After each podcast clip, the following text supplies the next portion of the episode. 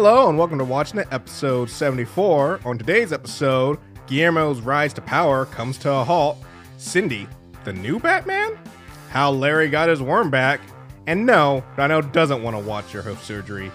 All that and more. I'm your host, Donnell, and with me, as always, is Robert. Robert, how are you doing today, man? I'm doing fantastic. Doing fantastic. fantastic. Yeah. All right. Good. Good. Well, let's uh let's get in. We got we got, Yeah, got so we, we only are doing got some. well. There we go. We only Yeah. doing three shows, but we got a lot to talk about. We got a lot to talk about. Um, before we dive into our shows, though, uh, let's talk about a little bit of what we've been watching. Um, so for me, Yeah, we both dropped the ball. mhm, um, I was gonna say for me, uh, quick addendum to our we we we have two things that we both watched uh, that we'll cover. But before that, I have three things I wanted to go over real quick. Um, as the intro says, I don't want to watch host surgery. So something that I have, uh, what I haven't been watching is, uh, Robert, you know, YouTube and its algorithms gives you your recommendations. You know, you watch stuff and like, oh, you like this. Well, I don't know what got into my algorithm. Have you ever seen like the show? There's a show called Doctor Pimple Popper, and it's literally yeah, about a woman. I've never watched it. Yeah, never I've ne- it. I've never watched it either. That's on the that's on the normie TV. and it's also just a horrifying show. Like Yeah. I don't want to watch a woman popping people's blackheads and zits and all that crap. yeah, how can you make a whole show out of that? I don't know. Multiple seasons, in I multiple believe. Yeah, it's been on for a while. Well, anyways, never watched it. Never watched anything close to it. And on my YouTube, I've never watched anything close to it. But for some reason, YouTube has been recommending this channel to me for like the last week and a half. Of a guy who basically does the same thing as Dr. Pimple Popper, except it's on like horse hoofs and cow hoofs. Like it's Oh. weird. And I've seen the stills. I don't want to watch it, but YouTube just keeps throwing it in my feed. Like, hey, check Does out it, this does video. it like autoplay? Because that would be the no, worst. it doesn't autoplay. It, I've never seen. It's not in my history, but for whatever reason, YouTube wants me to watch this stuff, and I do not want to watch it. But it will not stop being like, "Hey, got another video for you." I'm like, "No, you don't. No, you don't. You do not have another video for me. I do not need to watch that." Um, also, uh, watched a show on Netflix called uh, Inside Job. Oh, cartoon. Inside Job. I think I started watching that. Yeah, it's it's uh, it's wait, wait, what is that about again? Remind me. So it's essentially, basically, it's oh, it's all the government- conspiracy yeah, stuff. gov- yeah. government conspiracy people. Basically, it's it's this girl who is working as part of the well, not the Illuminati because Illuminati is a different faction, but uh, part of the shadow government. Essentially, um, her father basically was in it, and then uh, he gets you know fired out of it, but she works her way up through the ranks of basically running the shadow government and pulling the strings from the shadows. And it's an interesting pr- premise. Um, I'm- yeah, I thought it was an interesting premise. Um, I think it is fun. It's funny. yeah. Uh, but I, I couldn't get into it. Mm, okay. I'm gonna give it another shot. Yeah, I watched the whole thing. It's definitely like it's like it's not deep or anything or stuff, but it's it's a good laugh. And there's also just some of the stuff they're doing with you know, like I said, because all the conspiracy theories people are having these days, and just leading into it. Like it, it's it's fun to laugh at that stuff, even though also in the back of your head there's a party that's like, yeah, there's There's some people. there's some people out here who actually, yeah, like 30 million of them. Mm-hmm. Yeah. but it's I A know. disturbing amount. I found it fun. I enjoyed it. Uh, watched the whole first season. They definitely set up for a second season, and I'm looking forward to it. I think, I think Yeah. it's a pretty good show. Um, and then last, uh, this is I guess what I've been playing, but uh, so once again, uh, Marvel has done it again with the same property though. Uh, Guardians of the Galaxy. They came out with a Guardians of the Galaxy video game. Um, Mar- I'm not for anyone out there. I'm not sure if you know Marvel hasn't been doing too great with the video games. Um, they yeah, their Avengers their game. Avengers game sucks. It was garbage. Then this Guardians of the Galaxy game was announced like late in its production, where it's like, hey, it's coming out in a month, and it was like, wow, that's weird. Um, it isn't based off the movie version. Uh, it's based off the comics, which you know there's there's differences. Um, I mean, one is the character. All the characters that models are designed after the comic characters, not after you know like the sta- stars. Like Yeah, uh, oh, okay. and stuff. Um, the personalities are altered a little bit, um, and they act kind of different and stuff. And uh, yeah, one of the criticisms, or not criticism, one thing said about it is it's like playing a long movie. Ah, that can be okay sometimes. This game is fantastic. Oh, really? It's Okay, a so- hit out of the park. So Um, what what is uh what ki- what kind of game? It's it's uh I mean so I mean gameplay wise it's your standard third person shooter Okay. uh with a lot of aerobatics. You play it's well that's the thing is so a lot of things that they did right with it. It's a one it's a solo player game by itself. Which once again, just want to bring this up from I forget how many years ago. I just remember when one of the guys from Microsoft Studio was like, "Single player games are dead." Yeah, it's been like a decade since then, and single player games are killing it. So Yeah. that dude's an Yep. idiot. But yeah, single player experience. Also, y- y- at first I thought this would be a negative point, but it's actually really good. You only play as Star Lord. You don't play as the rest of the Guardians. You are Star Lord, but because of that, like, one is you get to make choices, and also like there is a con, and this is the why, why I say Is it like a Mass Effect thing? N- a little bit. Okay. Uh, and then also the other thing is, it's one of the things like why it's like a giant movie, then also why it's really good is it's it, this is like a choose your own adventure Guardians of the Galaxy. You are Star Lord, you make choices, but also like they they put the, the what we got from the movie. Um, with the, just their relationships and their banter, that's in this game, and it's constantly going. While you're Hmm. on missions, Rocket and Gamora are Nice. joking So and very much like uh, And- Dragon Age. Yeah, and it feels it feels very natural, and you feel like you're a part of the team. And the fact that you're not playing the movie versions, you're playing the contact com, or the ca- comic, Comic book, yeah. versions, actually is a really big plus because you don't paste as like when you think of the movie version, you think of the, the actors and the way they portray them, hmm and so you you would impose that on these characters. Yeah. Because of the comic, I guess for at least me, it's a little bit more freeing of just to let them naturally be who they are.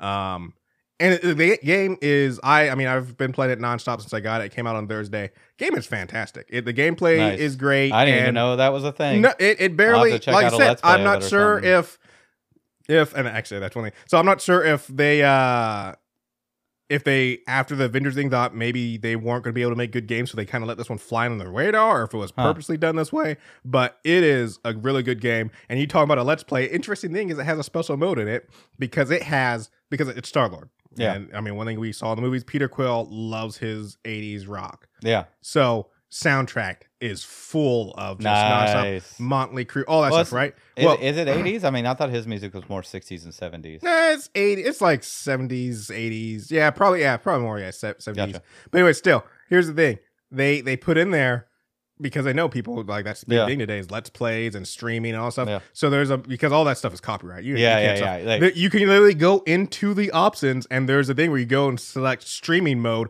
and it takes out all of the copyrighted music and just replace it with royalty free kind of like music. Nice. And I'm like, that's nice. That is that's nice. Marvel's like, yeah, we're gonna. This thing is a copyright hell for anybody who wants to stream. So they just Yeah. made it where it's like, no, tur hit the switch, music's gone. I would assume you could just go into the settings and do a music off. Well, yeah, but I'm just saying it's nice that they went this extra Yeah, level where yeah. because that thing is then you have no music, it's just silent everywhere. So like I said, with other things, you hit the switch, it just becomes a whole bunch of royalty free, but still kind of sounds in the right Yeah. vein music.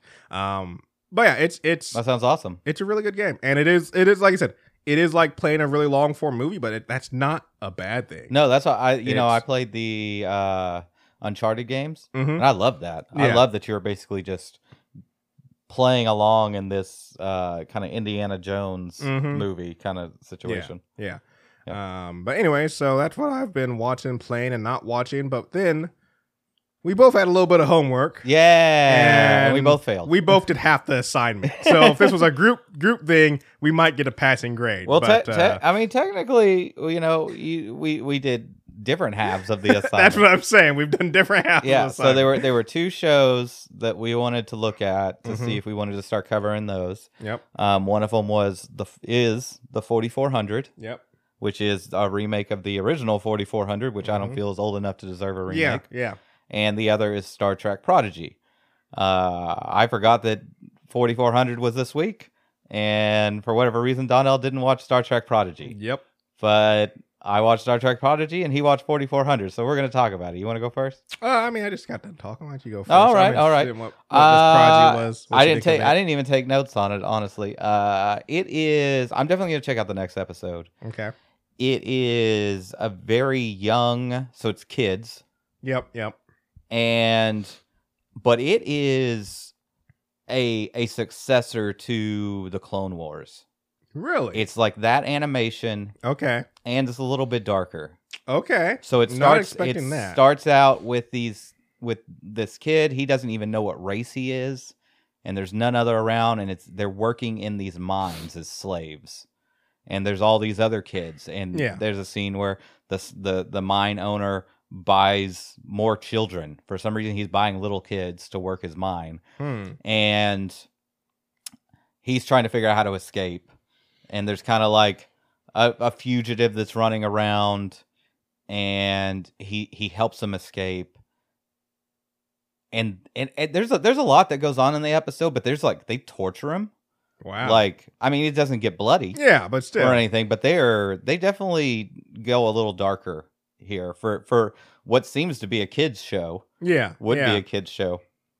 Uh, but they end up finding a Federation ship and fixing it up and escaping with it, and that's kind of where the episode ends. And it, it does have uh, uh, Janeway in it. She's at the, in the very end Oh. is when she shows up. So she's not she because she's like a hologram in the ship Yeah, or something yeah, like yeah. that. And yeah, I don't Voiced know. I mean, that's kind actor or actress. Yep, yep, Nice. Nice. Yep. Uh, yeah. I mean, that's that's pretty much it. It's it's it's worth checking out. Okay. I don't know if it's something we would cover for this show. right. Uh, you can watch the episode and see if you want to talk more about it. okay. Uh, but yeah, it is it is definitely interesting. It is definitely. I thought when I when I originally saw the trailer, I was like, this is going to be like some weird Rube Goldberg cartoon shenanigans or something. Right. But there seems to be some story here. Okay. Yeah. Nice, nice. Um, yeah, no, I had my I had my doubts about it. Honestly, I mean, I haven't seen it and stuff, but just from hearing you talk about it, because I mean, I saw it was kind of for kids. I thought, and it's on Nickelodeon, I believe, and Nickelodeon is famous for its uh, I don't know, just kind of like over hokiness of a lot of series. Yeah, but Nickelodeon has done some risque stuff. Yeah, they have. I, I, I mean, and I, I guess you could always say I'm also doing that whole grass is always greener because I just feel like the Nickelodeon of my time when I was in it was is better than Nickelodeon is currently, and that could just be me being, you know, older and being like, this stuff is garbage now. Um, but yeah, so I, I had my doubts, but uh, Nobody's clamoring for uh remake of Pete and Pete. No, no, no one is clamoring. Why not though? Like a dark, gritty remake. of Oh, I want the I want the HBO remake of Are You Afraid in the Dark or something like. Wow. mm. there we go. You know, I would Um, I would take an updated version of the Secret Life of Alex Mack. Mm-hmm. Yeah, Mhm. that was a that was a good one. Yeah, I could do that. Um, but yeah, so I, I had my doubts, but I'm definitely going to check it out um, and see what it is. I mean, I was going to check it out anyways because we apparently we watch all things Star Trek. Um, that's just what we do. Um, even I mean, it's new not- Star Trek. Even Yeah. if it's you know, like I still check out Enterprise. No, sorry, Discovery. Even though Yeah. it's not that good. No, it's not. It's not. Um, it took me a while to watch Discovery. Then I watched it. I was like, this isn't too bad. Then season three started, and I was like, oh damn. did you get Did you get to season three? yeah. where they went to the future. hmm That seemed to kind of bring it back for me a little bit. A little bit, but then I Um, felt like the end of season three kind of just started going back. Yeah, we got a new season of that coming out soon. We'll see. Whew. Oh yeah. We'll see. Anyway, the 4400. The 4400. And it's So uh apparently we're just doing CDW or C I always say CW. CW. CW is on fire right now, Yeah. man. Um well so real quick. They have been for a few so, years now. So so Robert, real quick, just uh just so you know, so we didn't pick up, but maybe we should have uh season two of Walker premiered this week. Oh my God, no. No, no, no, also no, no, the no, CW. no. Not everything is fire, but You know, I was about to make the claim that CW is no longer deserves the uh the the hate it gets Mhm. or or but then you said Walker and I'm like, never mind. yeah, yeah, never mind. And then I remember that like even though the quality has gone up, everything still feels like a CW show. I don't know how they did that. Like that's almost like some kind of it's a skill, man. Yeah, I, that's- like- I don't know how you pull that off to be like, yeah, we've improved the quality, but it's still CW. we sprinkle it in there. I want to know Um, what like what is the is there just some program director that's in charge of picking the shows that just has a certain taste and all the shows he picks feel like that or is there somebody I feel like, like, why do all the shows on CW feel the same? I feel like what it is. I don't think it's that there's. I mean, I think there is a guy with a certain taste. I don't think it's that they're picking the shows. I think they people come and say like, "Hey, I got an idea for a show. Um, we're gonna do, you know, we're gonna do like I said, let's just do Star. We're gonna do Stargirl. Gonna do DC property. Gonna be hero show. Gonna be good." And it's like, all right, I like where you're going. Uh, wait, let's get some directors. Like, by the way, this is our in-house studio director, Phil. Phil has to do at least three episodes. And it's like, why? It's like Phil knows what we like. like I think that's part of the deal of getting your show on CW. Yeah, is because- they're gonna put in their one of their directors to get that CW feel at least in a couple episodes. yeah, because it's not even like all the shows are the same because you have like Supernatural, Mhm. Which is completely different than like you know Daredevil, not Daredevil, Uh, um, Flash the Flash or and, uh, or the, or. Walker Mhm. or you know and and yeah, and then now we got the 4400. Yeah. Like they're different types of shows Yep. that all just feel the same. But they always just man sprinkle a little Mm. CW in. um, Something in the air over there. the CW Studios. 4400 in episode one it does not cw does not rear its head because Oh. it feel it's a very nice put together show um, i'm sure it will show up because even stargirl i felt like that like i said i pointed out a couple times it's like Stargirl made sure to remind me that it was a CW show because there's a lot of times I'm like, no, this is a really good show. And they're like, no, no, we're here though, we're here. And I'm sure 40 the 4400 will have its CW moments. Um, but at least in episode one, doesn't happen. Well, Um, from what I remember of the original 4400, Yeah. they're going to be some drama. Yeah. Um, so it is definitely it's like I said, I agree with you. I did not one is I didn't think the 4400 was big enough to deserve a reboot. I mean, I That's liked the true. original. That's true. And then also I don't fe- I didn't feel like it was long enough for reboot. But I like this show so far. It's Okay. one episode. There it, it's it's interesting. They're definitely playing into the current times, dealing with things Mm. like the COVID pandemic, Oh. dealing with things like kind of some of the division in this country, dealing with some of the issues we have going on with race and that sort of stuff. Um, a majority of the people taken in this one are uh, minorities, black and I noticed that when I was looking Um, through the cast. and it's interesting take of having people one thing uh and it's one of my favorite episodes of the cartoon the boondocks is they do a alternate reality where martin luther king when it was in a coma instead of dying and he gets to come and see how things are going in today's world Mm, Interesting. and he is not impressed with the way black people are acting or the way white people and he has a great speech where he just like at the end of it, he's like, "Fuck it, I'm going to Tahiti." And he walks off. It's fucking great. I recommend it to anybody. Um, but anyways, they so they have kind of a little bit of that going on because they have people from you know like the 1930s and yeah, and, in the in the And- original show they had they had a black guy that was from like the Yeah. 1900s or something. No, he, he- anyway, he was he was definitely during you know the peak of segregation. yeah, and then he comes back to the modern times and you know like Yeah. like there's a there's a white girl that chases after him. He's like, no no no no no, yeah.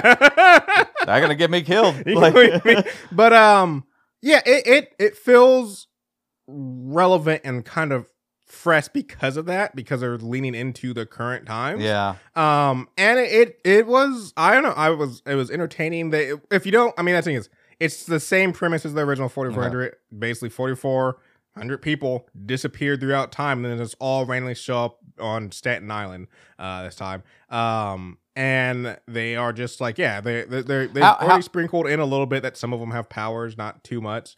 Um, but it's So so how like close to it are they following? So it is it is it as close as like there's the, there's the cop guy, No. like the FBI guy whose son is in a coma that was supposed to be taken, and but then somebody else his his best So- friend gets taken. Like, but so they're not they're a- they're they're doing is- the general premise. Yes, the general not the premise, details. not the details. This is this is a different, uh, different kind of setup, different main, like it's a different kind of setup of main cast. They have, um, so basically there, there's three main characters. Um, there's and then there's a bunch of other characters that are just big, but uh, of the 4400, we basically actually just have this one lady who, um. And man, ooh, her her story is rough. But anyway, Well, we can't go into the I'm not going to go into it, good. but yeah, it's good. I enjoyed. it. I would like to talk about it on the show. I think. Um, Okay, I mean, okay, I I'll want check you to it check out. it out and see what you think. Um, but it, it was good. I enjoyed it. Um, and like I said, even though, like I said, I was, I'm I'll tell you. I'll tell you what we'll do. We won't go into any more detail about it. I'll watch Yeah. it. Um, it is obviously a suggest, definitely a, a recommendal, Mhm. I guess, recommendation from you. Recommendation, yeah. Don't know what And- a recommendal is. What? Robert. Uh, I stole. I, I accidentally just stole that from the uh, another podcast that I just can't remember all of a sudden.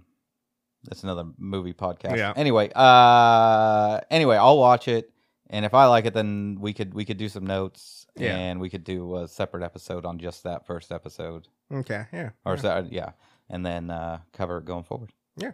So All right. Look look for that. Look for me either saying that shit sucked or uh, or or us covering that going forward. yeah. yeah. And check out check out Star Trek Prodigy. I don't think it's necessarily anything we should cover. I'd, I'd have to see what the second episode is going to be like. Mhm. Uh, but the first episode was definitely not what I expected. Yeah. Yeah. Yep. All right. That's some good stuff. Um. So His name was no, no. Let's get into what we do His in the shadows. His name is Colin Robinson, apparently. his name is Colin Robinson. Okay, yeah, yeah. Um, Let's jump right to the end. I was not expecting that. Yeah.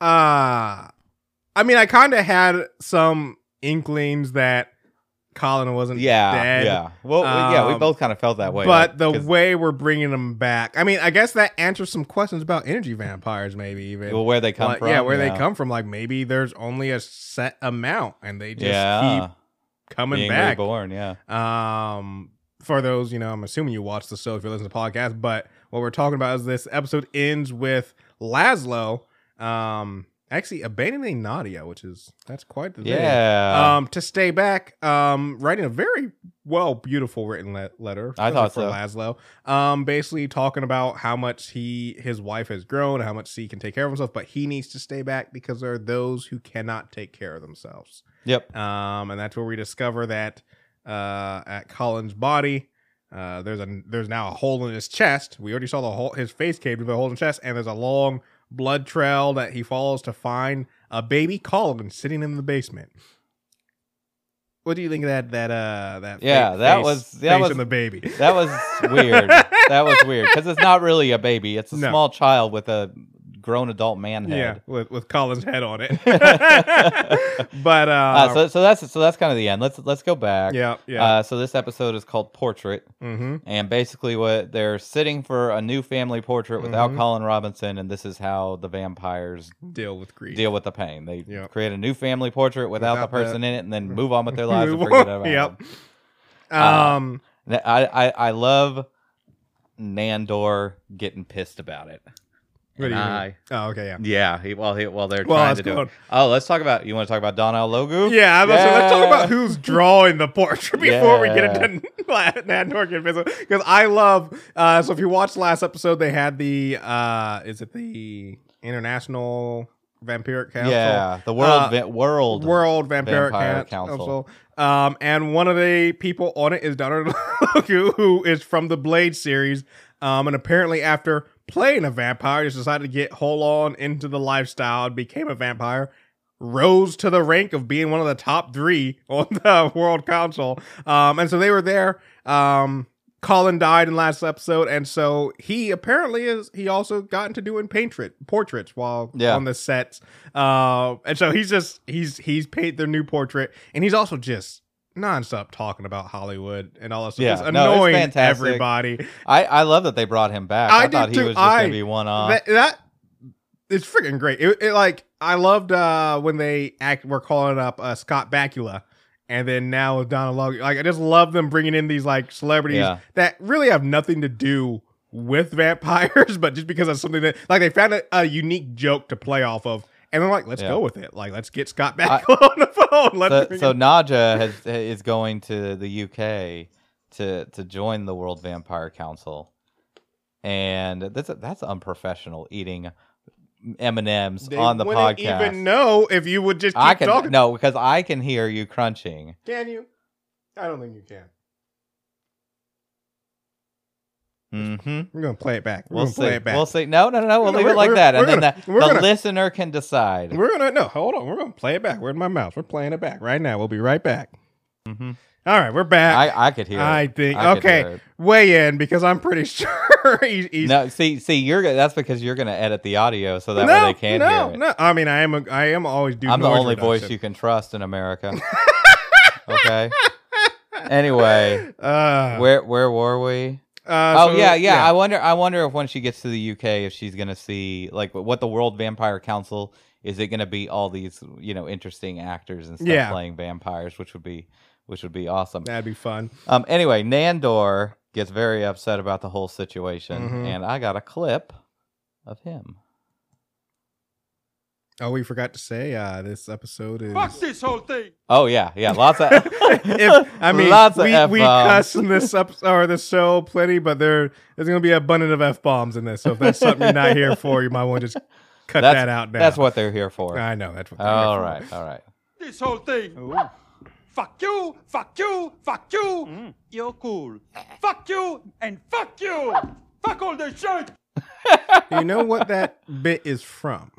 I, I don't remember what that's from, but I do remember that that is a joke on something. Yeah, it's so and now I can't crap now. I can't remember. It's the freaking A. Oh, you were you were about to just school me, but now you yeah, can't I, remember. I got I got a it's from uh from I mean we talked about this character or, this person last time about things we're not covering, but a movie that Dane Cook is in. Fucking hey, I'm just gonna look up Dane Cook. I think that's the fastest way to get to it. Is it called Waiting? I don't think it's called Waiting. It might be no, called waiting is uh the guy who played uh Deadpool. Yeah, yeah. Which I'm pretty sure. Yeah, I'm pretty sure that's what it is. Hmm. Uh, yeah, waiting, waiting with uh, Ryan Reynolds. Dane Cook plays a cook, staff thing, but yeah, it's at the end of the movie where that guy they've been showing around to the new to the kitchen staff, like they've basically been showing like how cool they are, but in all honesty, they're just a bunch of douchebags, and so that's his e- e- exit from their party. He's, he's just like fuck you, fuck you, fuck you, you're cool, and I'm out. and, stuff. and I was like, yeah, they just Anyway, Nandor decides that he's still depressed and he's Yeah. given up on the long sleep, so he wants to take a trip. Yep, world world tour, Nandor world tour. Um, and yeah, he wants to go on a long world tour trip, not taking Guillermo. Um, he, he's going off on his own. Once again, Guillermo. Oh, oh, I forgot to mention that Guillermo was kind of feeling like there's a missing balance Yeah. in the group, and so he thought this was his turn to become a vampire. Of course, it's not. Um, but yeah, Guillermo basically spends this episode trying to get everybody to stay. Um, basically, like I said, uh, Nandor wants to travel the world, and uh, we have um, Nadja. Nadja and Laszlo uh, going to England, even though Laszlo is very against it at first. Uh, because he got kicked out of a club there, and I'm glad they. I mean, I'm glad slash not glad that they went into why he got kicked out of the club. Because I just like I keep bringing up this club that he got kicked out of. and like, but I'm never going back to England because of it. Like, part of me think that's funny, but also it was a nice little nod that it- the reason why he hated the club so much is because they didn't accept Nadja. Um, which you know, I guess it shows. You know, even though Laszlo is out there looking at all sorts of porn and whoring around and all stuff, he does truly. yeah, love Laszlo Nadja. was very poetic this Mhm. episode. He was very, sure. very poetic, very much a uh, romantic man that he portrays himself as. He actually showed some of it. Um, the thing I think is interesting actually is talking about uh, Laszlo and Nadja. Is Nadja made Laszlo like she made him a vampire. But when he's telling this story, then especially at the end, we talk about like protecting her and how he didn't think she. Wait, think- did he? I thought. Yeah. I thought uh, Laszlo made Nadja. No, I'm pretty sure Nadja made Laszlo. Huh. I'm pretty sure that because when they're talking about like the the them killing their master is like yeah, master made uh, made you and then Oh, Uh, you're right. Okay, they did go through me. that during. Yeah. Yeah. and so but he makes it like I mean I guess you could just say just personality wise he makes it very much seem like he's the more senior vampire and he's the one who's been doing this longer. I mean, especially when he says he started dating a girl who was like a nobody. I'm like, but Nadja would have had to been a vampire at this point. You can still be a nobody vampire. I don't know. I feel like the longer you're around, Laszlo's the a nobody vampire. Nadja's a nobody vampire. Yeah, but yeah, yeah. these are all nobodies. You know. but living a peasant like they're not living peasant Yeah, life like i feel like because i mean that's the thing with extended life if you have extended life there's two things are a given unless you're well one thing is a given one thing should be a given unless you're a complete moron is no matter what if you have extended life you will one day be rich just if, even if it's just you just put money in a bank somewhere and forget about it for you know three and a half centuries um, and another thing that is a given and this is why immor- immortality would suck uh, is eventually you will get stuck somewhere Yep. You'll get trapped under something. Yep. And there's nothing you can do about it, which is You why dig your way out eventually. eventually, but how long is that eventually going to be? Or someone will find you eventually, but uh, no. I mean, just no, no. I mean, so actually, let's talk about that. uh, About that is, you know, we're we in this episode we're seeing a lot. Well, like I said, we we're seeing, you know, kind of Laszlo. I mean, we're seeing that you know Nandor very much just kind of like fed up with immortality. We're seeing Nadja and Laszlo. I mean, not to the same extent, but kind of feeling a little bit of wanderlust themselves about what they're doing in their life.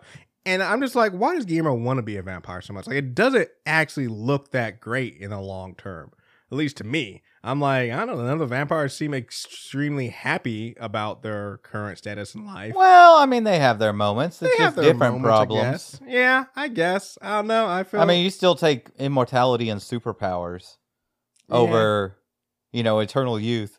You know, over not. over dying. I don't know. as I a don't know if I do. Like, that's my thing. Is one thing when it Oh comes wait, Donnell. ext- Offer offer time. All right. This is real. All if right. this was real, right. would you become a vampire? Yes or no? No. Really? I see. I like the idea of extended life, but immortality, no. Well, you can kill yourself. It's not like you can't I die. guess, but because that's my thing. Is like I I'm fine with like if you said, hey, you can live for 300 years, I'd probably sign into that. But if you're like you're immortal, I'm like no. yeah, because they're not it- really im- uh, true immortals. They can True. die. Yeah. Yeah, I guess. walking. You in just off yourself at any point, yourself, yeah. you know, I, look, put it about. if I'm a vampire years. and I'm gonna kill myself, I'm not walking into sunlight No. to do it. Well, how, okay, how are you gonna do it? How are you gonna kill yourself as a vampire? Would you? Beheading. Yeah, beheading? Yeah. Oh, Okay. All right. All right. Uh, you might hire a nice guy to, you know, drive a stake through your heart or something. I don't know. No, I'll get like a guillotine or something. Yeah. You know? All right. Okay. That seems like the fastest way, Probably. the yeah. painless way. Yeah. I don't know if there, maybe there's some kind of vampire drug that can kill. Mm, Kill them, you know? flask of hot, holy water or something. Oof, that seems like it would be yeah, painful. That would that burn me. oh, that'd be a terrible way to go. Um, but all right. Uh, yeah, yeah, yeah. So uh, basically, we've got Guillermo this whole episode trying to con everybody into, staying, Yeah. and he's getting he's clearly getting pissed off that Mhm. nobody's making him a vampire. Yeah. Which I still just go back, Guillermo. Just ask the freaking uh, assistant chick. I can't remember what her name is or The guide. Yeah, the guy. Just ask her. She'll she'll do it in a heartbeat. Yeah, definitely. But fine, whatever. You don't want to get bit by her. I you don't feel wanna I get feel bit like by her. Donal Logue. I feel like he's he's all about it.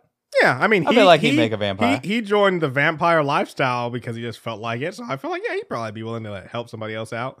Um, but yeah, ultimately Guillermo fails his plan to get Nadja and Laszlo to stay. Backfires when you know La- Nadja convinces Laszlo to go.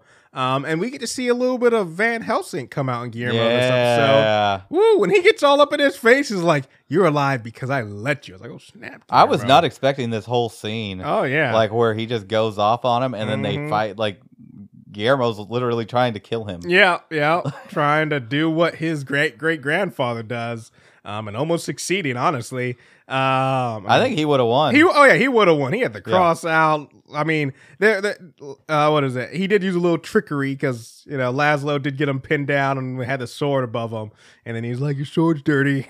so, I'm not Laszlo. Uh, Nandor stops to examine his sword. Um, That's because he knows his enemy. yeah, yeah, exactly. hey, that's part of being a good vampire hunter, man. Know you know the know the prey. Um, but yeah. Now here's my question: Do you think uh Nandor was truly testing him, or if he was just using that as a scapegoat? I think he was, but I could definitely see it. Definitely is a question questionable thing Yeah, of whether he was just saying that to keep from getting killed or whether Mhm. that was what he was really trying to do. yeah, yeah. Um, but yeah, Nandor basically says, uh, yeah, we're gonna travel together, and when we get back to my homeland, I'll make you a vampire. One thing actually that the guide says, which I, I just gotta be like, no, that's a lie, is he's like, you travel by train, which, uh, which that part makes sense, but they're like, plus it's he says, plus it's cheaper, and I'm like, no, it's not.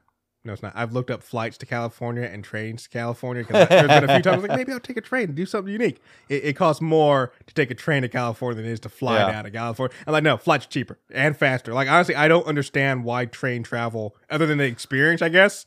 I don't get why train because drive like that thing is. I also like, well, maybe I'll take a train instead of dri- going on a road trip. Nope, nope, nope. Driving a car is faster. Yeah. Like so, I don't know. It's like okay, so it's, it's not faster. It costs more. I mean, I guess you're not doing anything, but you cannot do anything on a plane. It's a little bit more comfortable than a plane, I guess. I'll give you, but I'm I'm not sure why train travel. Other than if you just want the experience, I don't know why train travel is a thing. Yeah, I don't think I don't think that long haul train travel is is super common. Yeah, Uh, but there are segments of the population that can't do the other. one. So, True. so I mean, I I rode Greyhounds Mhm. for uh, once uh, from Texas to Detroit and and back, and there's a lot of Amish people on Mm. those because they won't drive and they won't fly, but they're okay with. but they'll take a bus. trains and they'll take they'll take buses. Interesting. Yeah, All right. All right. I guess there's still. I don't know. I would take a train ride. Oh no, no. Like it'd be that thing is. I still think about taking a train, like on my my next vacation, taking a train somewhere, just because, like, yeah, like I said, other than the experience, but yeah, the experience is still something. It's nice, Yeah. nice scenery and stuff. I we did so when we moved up here, um, from uh. California? No, no, no. I guess this wasn't when we moved. I think it was just when we were coming back. We took a train back because this we weren't living in St. Louis. We took a train back from St. Louis to Washington when I was like seven or eight and Hmm. stuff. And once again, I mean, for especially yeah, for a kid, it That's was a long like train ride. it's it was. We were on there for That's like a week. yeah. Um, but it was a like a, for a kid, especially a seven year old, that was a fantastic adventure for me. Yeah. going up and down that train, I felt like I was on a magical thing. Like, yeah, so I mean, it's definitely worth it for the experience. It's like I said, young me, oh, I had a blast. I, I mean, like I said, I can't remember much, that much of it, but it's still something that is fondly in my memories. I remember, like, I enjoyed that a lot. It was like a great thing. Yeah. So yeah, experience wise, sure, but it's not cheaper, guide. It's not cheaper to take a train than a plane. and they're gonna have to get on a plane at some point if they want to get to the Tigris and Euphrates mm, rivers because that's you know in the No. Middle East. take a boat like Nadja and Nandor. I think that's Ah, one yeah. thing. So one thing, um, actually, if you do the Dresden Files, uh, they talk about magical beings and then also like even supernatural beings. Most of the time, don't fly because there's too much risk with it. My Um, God, they're remaking the 4400, but not the Dresden Files. I know. I know. Jesus, I know. come on, CW. Someone pick up the Dresden Files. CW Files. could do a fantastic Dresden Mhm. Files. I think the original Dresden Files show that came out was on CW. Was it? Back in the day. Oh, Yeah. okay. Yeah. So they, they tried it once. Try it again. Try Yeah, it again. The, Same the actor. time is the Same time is ripe now. that actor is Mhm. has not changed enough that Yeah. they can't use him, and he was perfect. Mm-hmm. He was a perfect Harry Dresden. Yeah, yeah. Um, but yeah, so uh I can't remember where we were talking about train travel. But yeah, anyway. Oh, oh yeah, yeah. Because because okay, so the uh Laszlo Laszlo Nadja eventually talks Laszlo Mhm. into going to the UK, even though Yep. he didn't want to go. So everybody's leaving, Mhm. And get Guillermo's ta helping them get on the boat, Yeah. and Doing his last service as Yep. they're familiar, even though he proved to Nandor that he was but he's Nandor's familiar. Yeah, Not- not it, their It was just him saying he wanted. He's Yeah, yeah, yeah. sentimental. He's still human. He's sentimental. He got to Yeah. say goodbye to Nadja and Laszlo.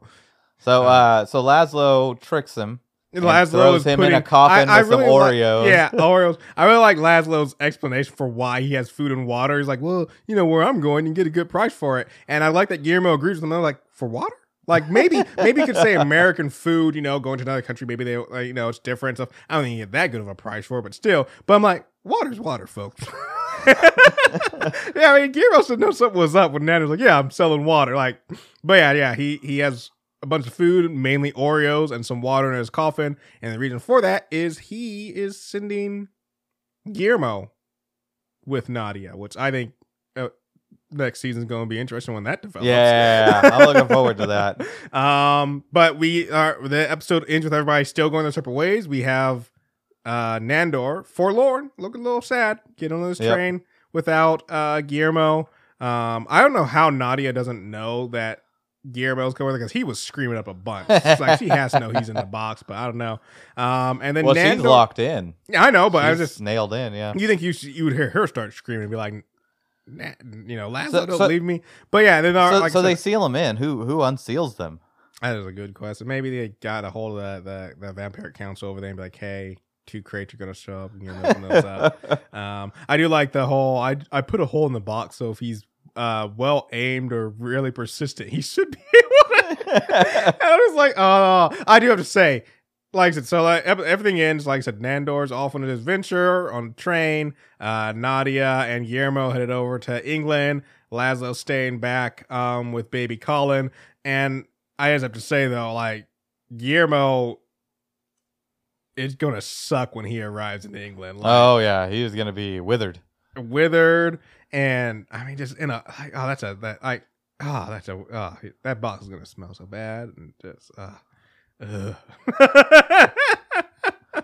um but yeah so that's into this season. Um Yeah. all together Excellent season. yeah great Fantastic. season great season. Had a lot of fun. Uh, I I do say though you know last episode I was like oh you know Laszlo and uh Colin Robinsons aren't really friends. You know he's just doing it because Colin's dying. But then I, the fact that he is staying back to raise baby Colin like nah he him and him and Colin are friends he So- said it was just because but I I he, Yeah. he likes Colin Robinson yeah, I'm very I'm very excited. I think it has the same magic the first few seasons did, Mhm. and I'm excited for the next one, which Yeah. they're most surely going to have. And I, I also like that the next season is going to be, I mean, at least for from what you can see, like we're going to be seeing them kind of all in different locations. yeah, and how they come back together. Yeah, yeah. Um. So yeah, it should be it should be fun. I'm What if they just did a whole nother group of vampires? that? See when That'd this be interesting. when this was ending and everyone was going their own way before that Colin reveal.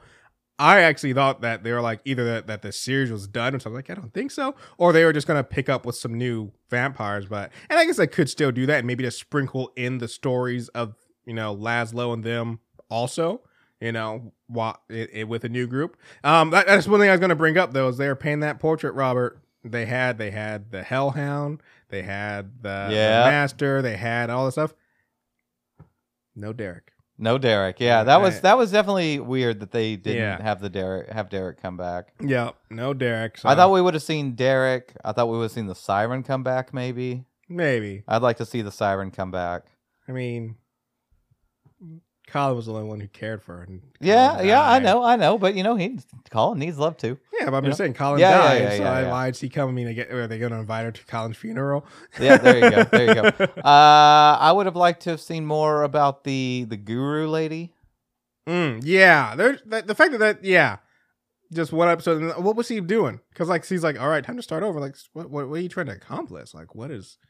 Yeah, that's a, that's a good point. I thought. I would have liked to have seen a little bit more of them just doing general council's business. Mhm. Also, who's running the council? Yeah, when everybody's like left, they yeah. just up and leave. Like I said, Nadja's going to join the council. Nandor's is traveling. Like so, what, the vampire council is gone, or yeah, Well, I mean, you know, it's you know, not Nadja is getting promoted, Yeah. so I assume that they're just gonna pick somebody else as Somebody the else. as the uh the the Northeast Mhm. Vampire Council. Yeah, yeah. Maybe the guide will finally get her chance. Um, but yeah, good show, good show. Really like this season. Um, and yeah, looking forward to season four because I, like I said, it's I think it's gonna have a little bit different twist than these Mhm. other seasons. We got got people traveling. Um, but uh, on that note, we're gonna take ourselves a quick break, and we'll be right back with Stargirl and Doom Patrol. Hi, this is Zach. And this is Zoe, and we're from the Backlook Look Cinema Podcast. with Zach and Zoe. And basically, what we do here is that we're a father and son team. We like to talk about movies that I love when I was growing up, and then I get Zach's impressions on these great movies. So he's never seen these movies. These movies came out before he was born. So, what do you think about the movie we, that we've seen so far? They've been good So, so, yeah, far, Yeah, except for one. except for one. So, so I'm batting like 999 something. We we uh, looked at movies like I believe it's like The Last Dragon is one of them. Yeah, we looked at the Last Dragon. The Last Dragon was a great episode. Arnold Schwarzenegger movies, we Sylvester Stallone movies. You know all those great action, mindless flicks from the early '90s. We also looked at some hard drama like Juice. You remember Juice? Yeah, Juice, Demolition Man. Oh, we did a Soldier Story. Yeah, Soldier Story, Running Scared. So we we we're doing this movies. We're talking about them, and we're having a great time. And we think that you'll have a great time too. So join us whenever you get the chance. So wherever you listen to podcasts, check out the Backlick Cinema podcast with Zach and Zoe. Stargirl, episode twelve. Episode One more to go. Yep, yep. So first off, and uh, what we did in the Shadows has done it this season, and Doom Patrol's done it this season. It just seems weird because none of these shows have done it before. What's up with these previously on suddenly out of nowhere? Yeah, It was like previously on Stargirl, and I was like, no, you don't do previously on. yeah. just seemed very. I guess maybe they just want to remind us, you know, what happened with the Thunderbolt and how Cindy got. Yeah, because it's been so long. but it just it still felt weird. Um, but yeah, we got a little previously on, a little rundown of the season. Like I said, we saw Mike with a Thunderbolt, we saw Jade showing up, Cindy getting lo- uh, trapped by Eclipso, yada yada. Um, and then we get an opening of the dog running around the house. And all I gotta say is, if, if your dog is this untrained, Yeah, just destroying everything. why would you leave it out while you were gone? Why don't they have a kennel? Yeah. Like this dog is this dog is a terror, just destroy like I said, destroying everything in the house, ripping up everything. I'm like, no, no. Put that dog in a kennel before you leave home. Yeah. So they they all rush in at the end of this scene, Mm-hmm. and we're and and the staff has been playing with the dog, Yep. and they're like, "Oh, the staff is is Is, back," is feeling better now. and then it says four hours ago. No, it says four hours earlier. Yeah. Okay. Yeah. Yeah. But Yeah. going going four hours into the past, Right. And then they never do anything with that. They just show that because they're basically that that what we saw with Beth and Jade was happening at the same time that they were at the movie theater in the last episode. Oh. But I, the thing I feel so like wait, why wouldn't you just go straight there? Uh, I don't know because they wanted to open with this dog scene. I don't know, but no, my thing is this is why did it take four hours for like for Beth and Jade to go to the school, not find anybody, find a piece of black tar, kill it, and then like I just feel like that timeline doesn't sync up. I feel like it didn't even take them four hours to get. I mean, I guess we don't know. No, nothing sure. about this four hours makes any Yeah. sense. because they're saying it took four hours for the, the shade to get Courtney and them out of there, and I'm just like, it doesn't fit. I the, the, they should have just done a sort of like an hour, one hour ago, max would Yeah. have made sense. Well, but I mean, if you're going to do that, you got to come back around to that scene, and it's got to be important or something. it's yeah, I mean, yeah, it wasn't important, but they did come back around to that scene. They had everybody show up and hey, Courtney's back. And They had that moment. It, like I said, it wasn't it wasn't well done or thought No, out, but it they was did not. they did bring it back around eventually. Um, my thing is, I mean, I know. I guess you got to keep an eye on her, but when they just come walking in the door with Cindy, I'm like, yep. so you just bring a super Yep, villain home. yep. Just hey, come on in. No, no, we tried to kill each other. I know they're teaming up, but still, you never see Batman teaming up with the Riddler and bringing him into the Batcave. I just, I don't, I don't know. I yeah, just- but Cindy, Cindy's no Riddler. yeah, But yeah. you you do see Batman teaming up with like Harley Quinn yeah, and and Bat and Yeah, Catgirl. got- yeah, Catwoman. Catwoman. Yeah, I mean, Catwoman's different because he, you know, he's romantically inclined to her, and then Harley. I don't know why he brought her back to the Batcave. Um, but uh, yeah. So so um, we got we got uh oh yeah. So we got well, like said, we were talking about it, but we got Beth and Jade, and the thing that I took from this is um, when Jade's like, "Wow, what happened here?" It's like, "Oh yeah, we had a fight here last week." Yeah. I'm like, it's only been a week since that Also, fight. also, because also, we Beth, we. yeah, very much we.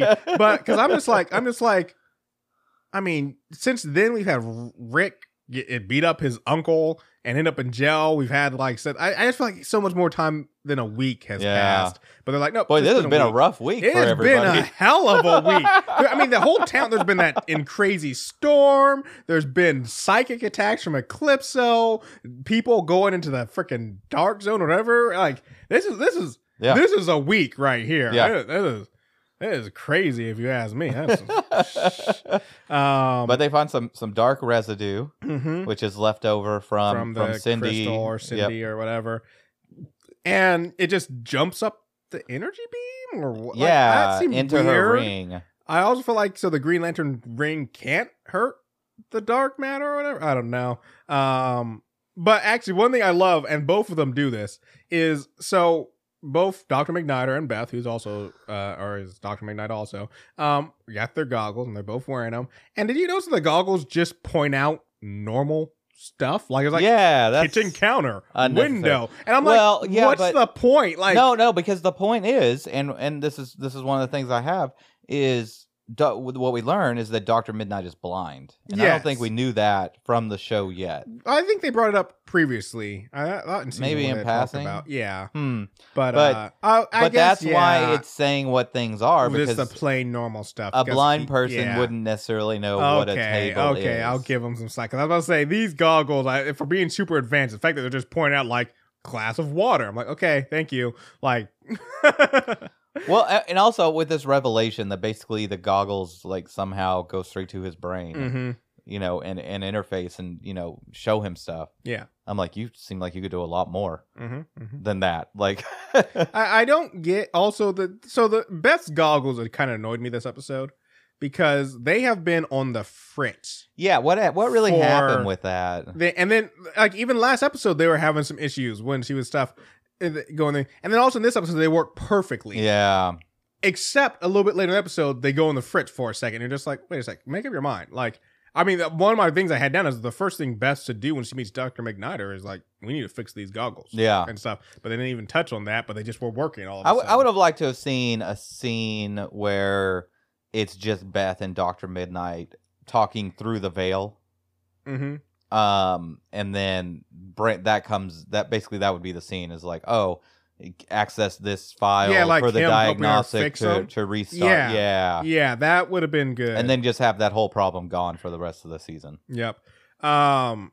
So we got to see, uh, like I said, Doctor McNider. Uh, he was talking with Pat in the basement, putting on a suit.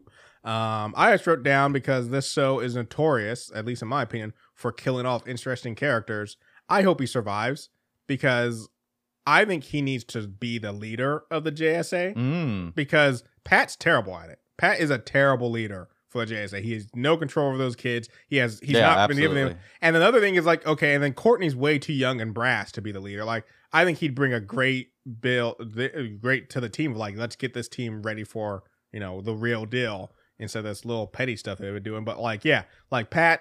Pat, no. I, I originally I was like, yeah, Pat's great. He's a senior member. But one is he was never really on the JSA. Yeah. learned. And two is like he's just not good at leadership. Um, and then like Courtney can't do it because he's too inexperienced and stuff. But like, yeah, I think Dr. McKnight, I hope he sticks around. Um, I thought the Shade might actually take this kind of role, actually, Yeah. leading the JSA. That'd be weird. The That'd Shade get dark. is gone. Yeah, but since the Shade is gone, I really hope Dr. McNider does. Um, but yeah, so he gets all suited up and pulls out his cool glasses. Yep. He's one of those guys who wears sunglasses indoors. No.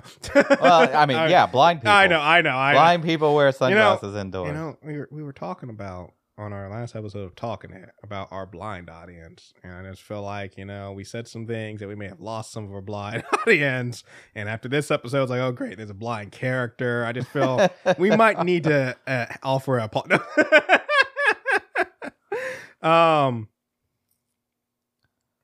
So yeah. So yeah, go ahead. Uh, because I was gonna say the next scene we had was uh, Cindy and Courtney having a little bit of a spat, and then Barbara coming in and trying to maul a supervillain.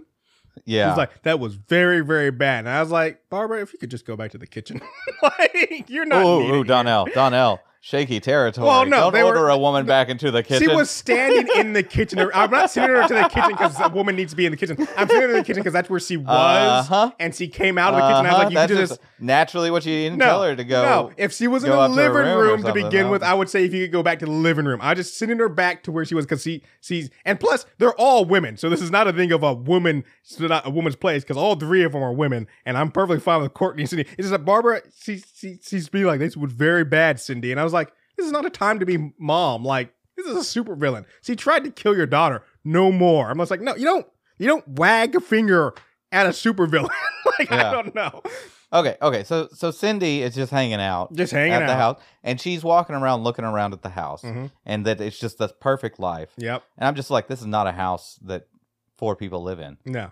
and also is like where fights happen, Yeah. and all yeah, like all these things have happened in this house. They don't have time to fix it. I mean, the No. kitchen is still a little messy. The messed kitchen up, has still got the burns on the wall, but there would be overall- clothes everywhere. If this, especially This if would the- not be- If, it's been. Remember, like we said, it's been a week. So if all the Yeah. stuff that we've seen in the past couple of episodes have been in a week, it's been one hell of a week. Who's been cleaning the house? Yeah. Who's I- and got I time only- to clean the house? I only I'm not a I wouldn't say I'm a dirty person, and I only clean my house like once a week, mm-hmm, and within that week, it Yeah. gets there's just clothes. There's clothes everywhere. There's psychic yeah. attacks from demons and Yeah, fights and all that sort of stuff. So yeah, I'm just saying. Um, I'm just saying. I haven't seen a maid, no, I haven't. so and no ain't nobody in the family got time for that. Well, the only, I mean, I hate to say it. Um, half the time, Mike isn't doing anything. Maybe that's he's just always while they're all fighting crime. Mike's like, "Yes, I'll clean up the living." Oh my god. I'll dust. Yep. Uh, one thing that Cindy says, and I brought this up before, and it still makes no, especially because it's Miss Whitmore, is I'm like, are Pat and Barbara really married? Because he's Pat Dugan, she's Yeah. Barbara Whitmore. I get keeping your name, but she's also like Miss Whitmore, which Miss means usually single. I don't Yeah. know. It just seems weird that she's Miss Whitmore when it's like, aren't you married to Pat? Yeah, I, I- don't. Yeah, I don't know. But I guess I never know. Like, if you keep your name, your last name when you get married, do you not adopt Mrs. then? Since I mean, you're not Mrs. Correct. Whitmore because there isn't a. well, I guess that's why she's Miss Yeah, I guess because she's not because she's Miss Whitmore. She's not Yeah. Mrs. Dugan. Yeah, I guess so. Um. We, So we anyway, get So so let, us go to Mike. So, well, before that, before we go to Mike, then we got to talk about the interaction with uh Barbara and Pat, where Barbara finally asks, they're like, "Hey, where is Mike?" Yeah.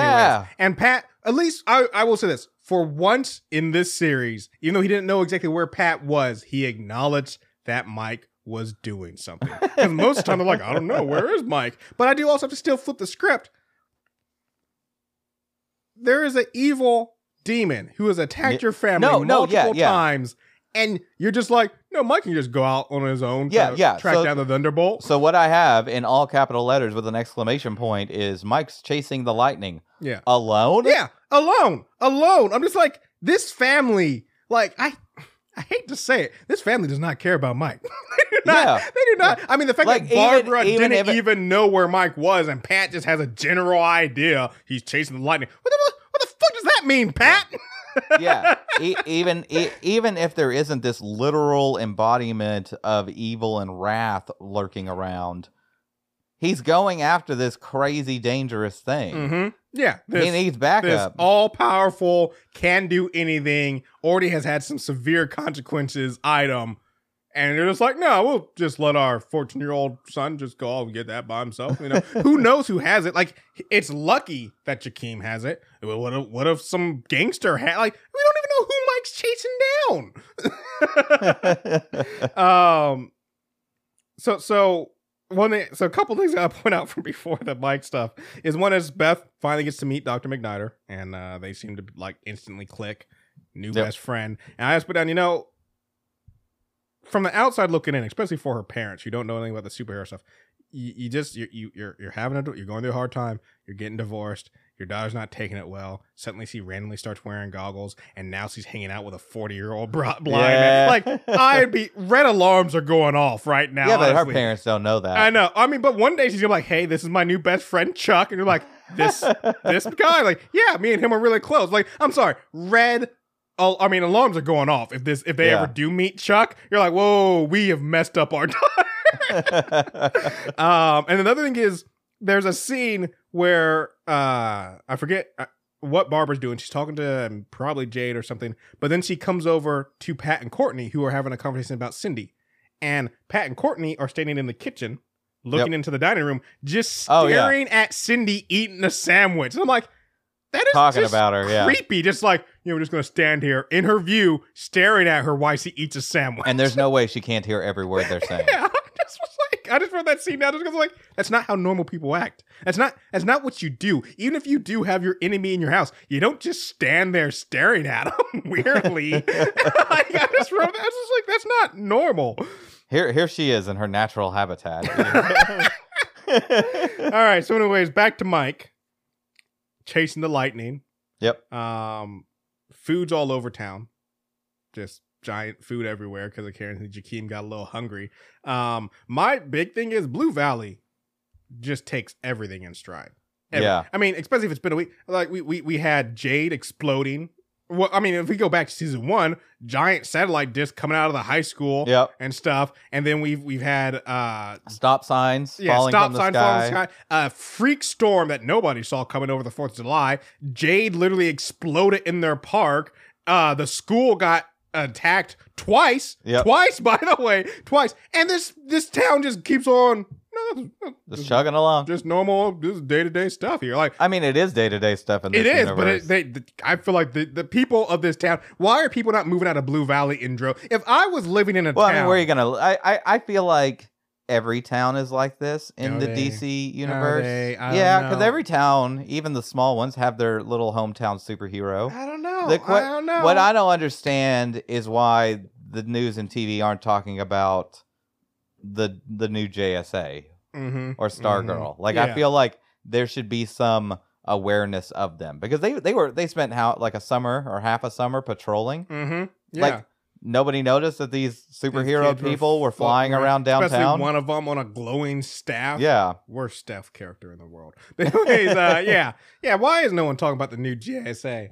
Uh, but yeah, I just like the Blue Valley just keeps on chugging along. Weird stuff, you know, food falls out of the sky. Meh. Here's a question for you, Robert. Would you yes, would you Yes. you'd eat the giant burger? Yes. Okay. All right. That's what I'm wondering. I was like, Yep. you know, giant burger appears. I saw those girls were trying to get to Yeah, it, and the parents were the holding were back. like, nah. I was like, I don't know. I just feel like it would be like, I don't know. I feel like it'd be. I would want a giant French fry. Really? Yeah. A giant French. That's a lot of potato. I mean, I like potatoes. That's a lot. Well, I wouldn't eat the whole. I could. You could. Could you eat the whole Well, burger? no, but I, no, no, it's just all right. Giant French fry for Robert. Um, Courtney goes to see Yolanda. Goes about as well as I thought it would go. When she's like, I gotta tell her that she's not the one who killed. I'm like, sound that out in your head, Courtney. Yeah. How do you think that's gonna be like? Yolanda's like, oh, cool. Other people have killed, and especially the thing that I love is when Courtney's talking to her, and she's like, well, they had to live with the guilt. I'm like, you're not, you're not, you're not helping the circumstance. Yeah. like she's just really like Courtney is not good at counseling people. Yeah, and it's it's so clear that Yolanda is not in this. Yeah. First of all, as you've said many times, Courtney kind of pushed her into it. Yeah, yeah, forced her into And it. And Yolanda's like, this is not it. And I'm like, you Mhm. got to choose that life. yeah, If yeah. you're not in it 100%, you're not in it. you can't have. ha- unless you're Booster Gold, but no, but you can't ha- half your way into being a superhero. Um, wait, wait. What's Booster Gold got to do with it?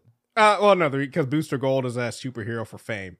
Like he's not about actually. He's not. do- Or originally, he's a superhero for fame, and so he's not all about the superhero lifestyle. He just wants people to, you know. So, but Booster cool. Gold's from the future, He's right? from basically the reason. There's like a really crazy story about Booster Gold, and I can't remember it. Like he's like stronger than everyone, so and and he's he He's knows that there's something that happens in the future that he had to come back for, and it was like a really big deal. no. Like I he mean, so saves the he universe or does something.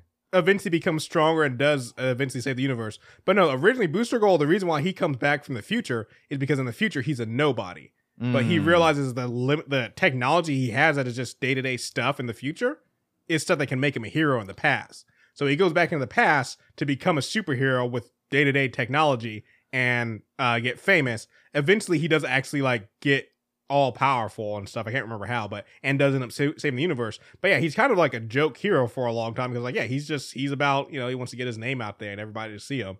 And uh, he comes back from the future with you know I mean, not to the same degree, but essentially he comes back to the future with like a dishwasher and you know a smartphone, and he's like able to be a hero with that sort of technology yeah, and stuff. But anyways, uh, but he also has knowledge of future crimes. that too, yeah, which benefits you a lot. So here's a question. So one thing you've brought up, and I, I I've come to realize a I wouldn't want this, but also, uh, but one thing you brought up is like, ooh, will Barbara become the new Shade? And Yeah, my what's question is, my question is this though, and I get that she's her friend, but still, overall, why is Courtney so focused on Yolanda being Wildcat? Because if you remember when Wildcat, they first thing, the suit gives you the powers. Like, yeah, Yolanda had some fighting skills, and it can fit but- anybody. Yeah, but the agility, the the the claws, all that sort of stuff, that's in the suit. So I'm like, give it to Mike, give it to Barbara, give it to Pat, well, give it to anybody. Honestly, give it Yolanda to Beth. Yolanda is a natural fighter, though. yeah, Yolanda has the boxing skills I know, and taekwondo or something sure like. the suit you could still do pretty well on almost Yes, anybody. But yes. here's my thing. Also, like I said, give it to Beth. Yeah, Because then Beth has the goggles and the suit. Think about that. Like you have a supercomputer in your brain that can help you with strategizing, and she basically be Batman. Okay, so let's put it out that she basically be Batman. yeah. Beth is gonna have to hit the gym though. Yeah, That's only so much. I mean, look, Beth. Beth is fine, and I'm all about body positivity, Mhm. but she's no athlete. Yeah. Well, no, like I've said multiple times, and I think that's something that needs to happen in season three is either A, Beth needs to start training, or B, Beth needs to, and I'm perfectly fine with this role. It's a great Well, role. Well, she should be training. You're absolutely right. Yeah. It's a great role. Beth needs to settle into a role, of, like I said, of like the Oracle. Is Yep. Get get yourself hooked up in a cool freaking lab with a bunch of computers. Get yourself, even though a lot of people, you know, man, not great about surveillance, but get yourself with cameras all over the city, drones, like yeah. that's what you need to be doing, Beth. You don't need to be showing up to the fight scenes because what are you going to do other than be a liability? Either so, either get training, Beth, or become the the the commander, the comms. Yep. You're on there. You get the cameras, and that's a great role to be in. It's all it's a cool role to be in. I, like you said, we were talking about if I became your sidekick, that's what I could do. Before it, it- people who are listening to this have no idea what I'm talking about. Yeah. Before we started recording, um, I learned that I have the a telekinetic ability, and Donnell's gonna be my sidekick. no, I mean. He, he, he he tried to pull a glass of wine to his hand and it didn't make it. All right. Then we get to the scene. This went places that I was not expecting. So Pat goes to see Rick's uncle Right. in the hospital Mhm. and try and talk him out of pressing charges. charges. Yeah. And at first, at first, Rick, Rick's uncle Yeah. writes uh, writes "Go to hell" on a Yeah, on a well, well, notepad, Pat- and then Pat tries to appeal, which you can already tell. Like I was just like, Pat, how did you think this is going to play out? When he he's basically like telling him like Rick's and basically without Rick, this town may be doomed. Like it, that's not appealing to this uncle. I'm talking about how Rick lost, you know, his the- doing this to Rick would make him lose it, could make him lose any future he has. And I'm like, those are the wrong things to be saying to this uncle. Yeah. Because I know this uncle feels like he lost any future he ever had by having to take care of Rick. And by saying that Yeah. Rick is suddenly important to the town, that's not going to make the uncle feel Yeah. like, oh, yeah. I said, like, I just was like, Pat, this is not the stuff you need to bring up with him. you know you know you know what the answer is: pay him off. Yeah. I'm about to say, offer some money. Rick's uncle And would that- take money to and walk that away. is believable. What is not believable is what happens. Yeah. Yeah, absolutely. Absolutely. Because Rick proceeds to talk about how I got some darkness in me too. I'm like, no, you don't.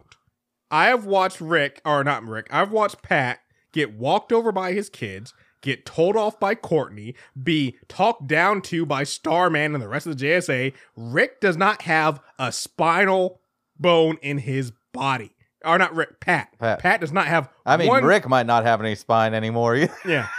Uh, but yeah, Pat has not one spinal bone in his body. So that's the one thing that gets me gets me. The other thing about this scene is I'm like, Did you not like this scene? no. It was Oh, the most unbelievable. awesome. I almost cracked up laughing. It was so unbelievable. Because the other thing is this.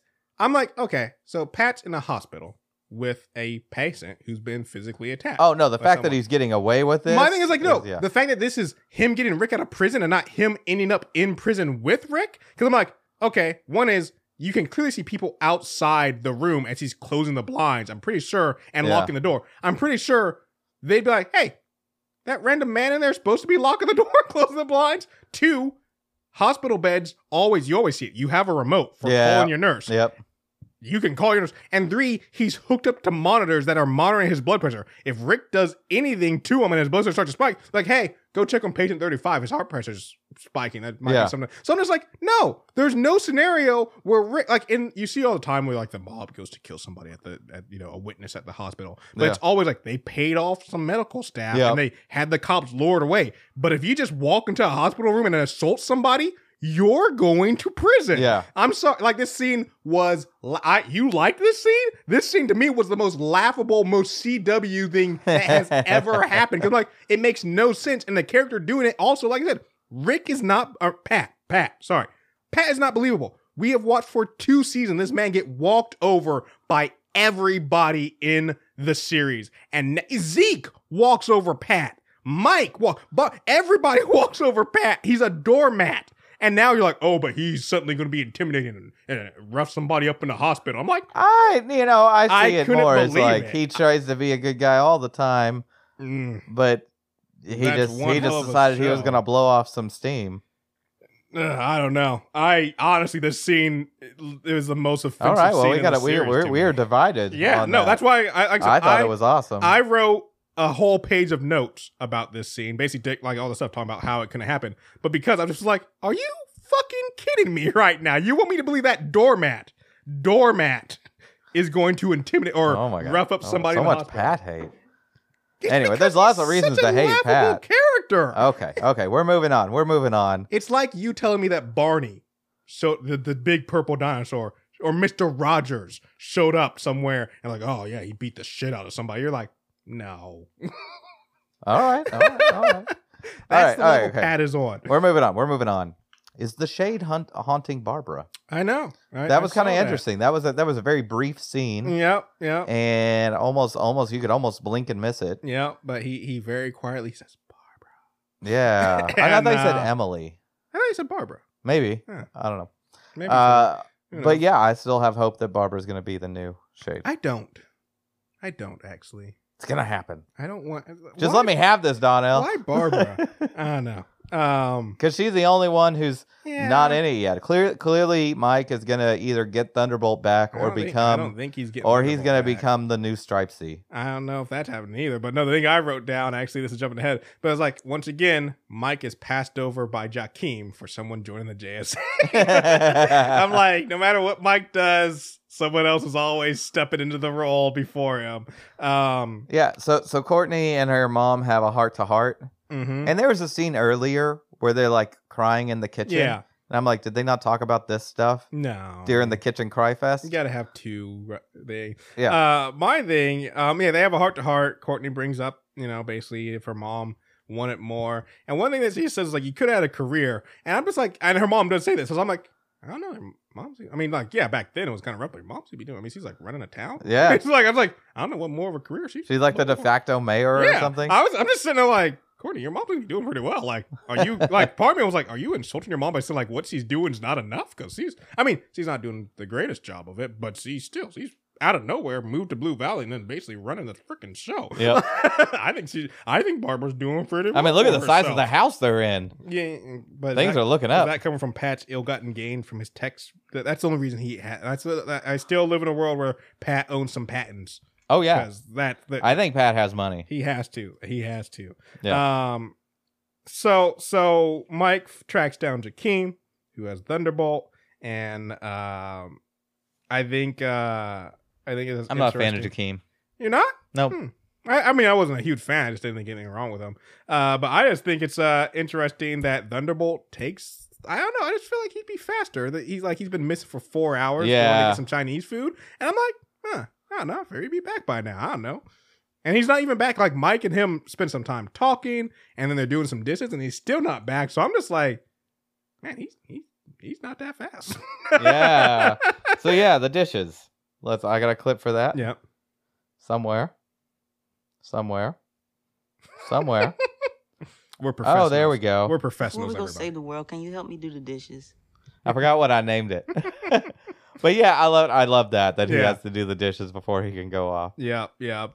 Um, but yeah, so I mean, Jakeem, I don't know. Like, I kind of see, like, and no, I mean, no offense to Mike, but I kind of do agree with Jakeem. Like, you know, you you whisked it away. It's my Yeah, yeah, yeah, So yeah. I I think he's, and also like I said in the comics, Jakeem is the person who has the Thunderbolt. Mm. Um, so yeah, I, I do think Jakeem's going to be keeping that. I think he's going to be joining the JSA um, as the controller of uh, Thunderbolt. Um, and that, but yeah, that so they, like I said, they continue cleaning the dishes. um, but uh, the other thing, so we I forgot to bring up. So we had the Cindy goes to Yolanda and basically, you know, tells her all the terrible stuff she's done um to get Yolanda to come back.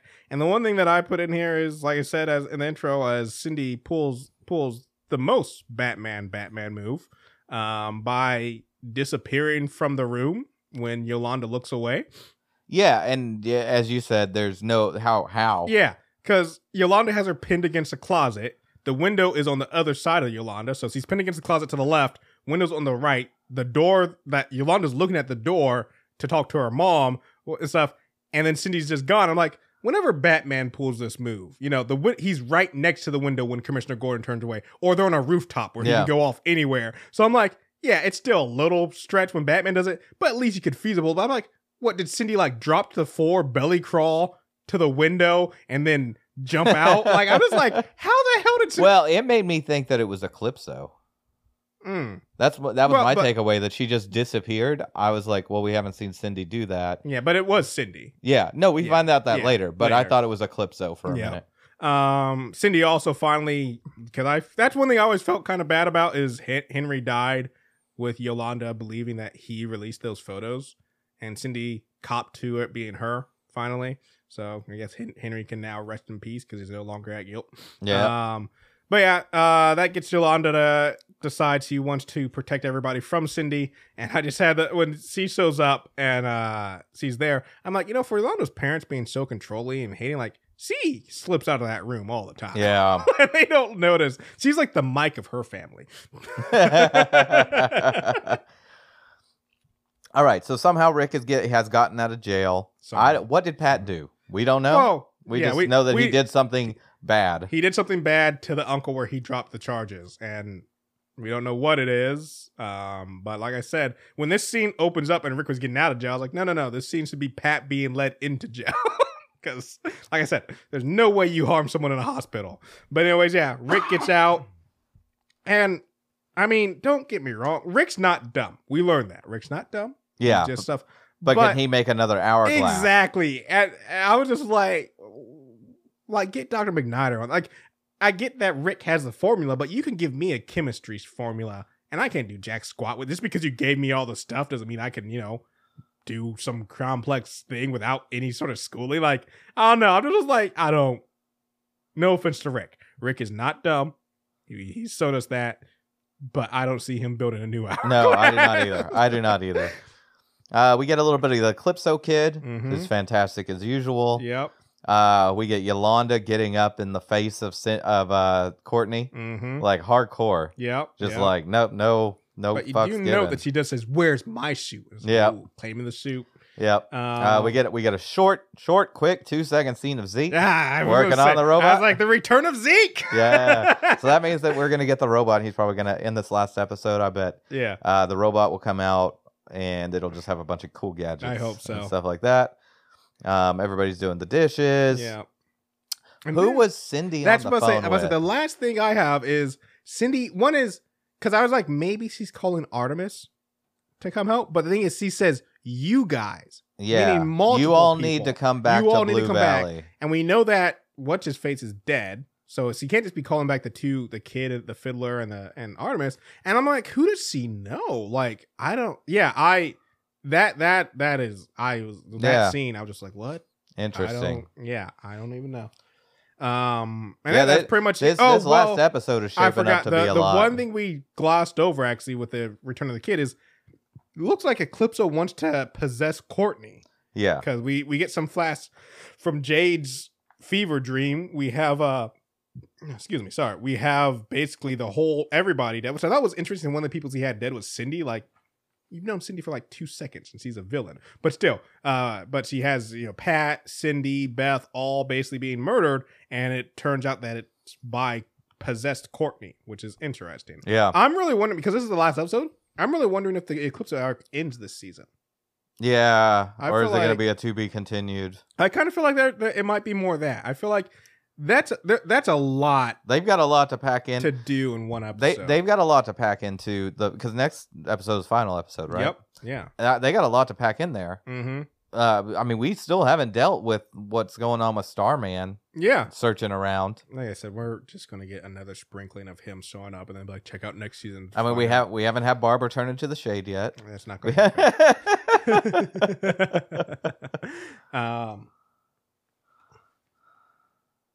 Uh, but yeah, yeah, I, I don't know about the Barbara thing. Um, but yeah, so yeah, there's still a lot of questions, and yeah, like I said, I, I just, I, I just feel like this, I feel like this Eclipso arc isn't like unlike with the first with the ISA, um, ending in the first season. I feel like this Eclipso arc is going to be bigger than just this season. Interesting. Yeah, Interesting. Yes, I feel like there's too much to do in one episode. Um, but we used to see. We'll see. Maybe We'll it'll be a long episode. Yeah, maybe they'll give us a little, you know, two hour finale or something. We'll see. Oh, Um, but that will that's gonna be a long week. podcast. all right, all right. Holy fuck! What the fuck? What the fuck? What the fuck?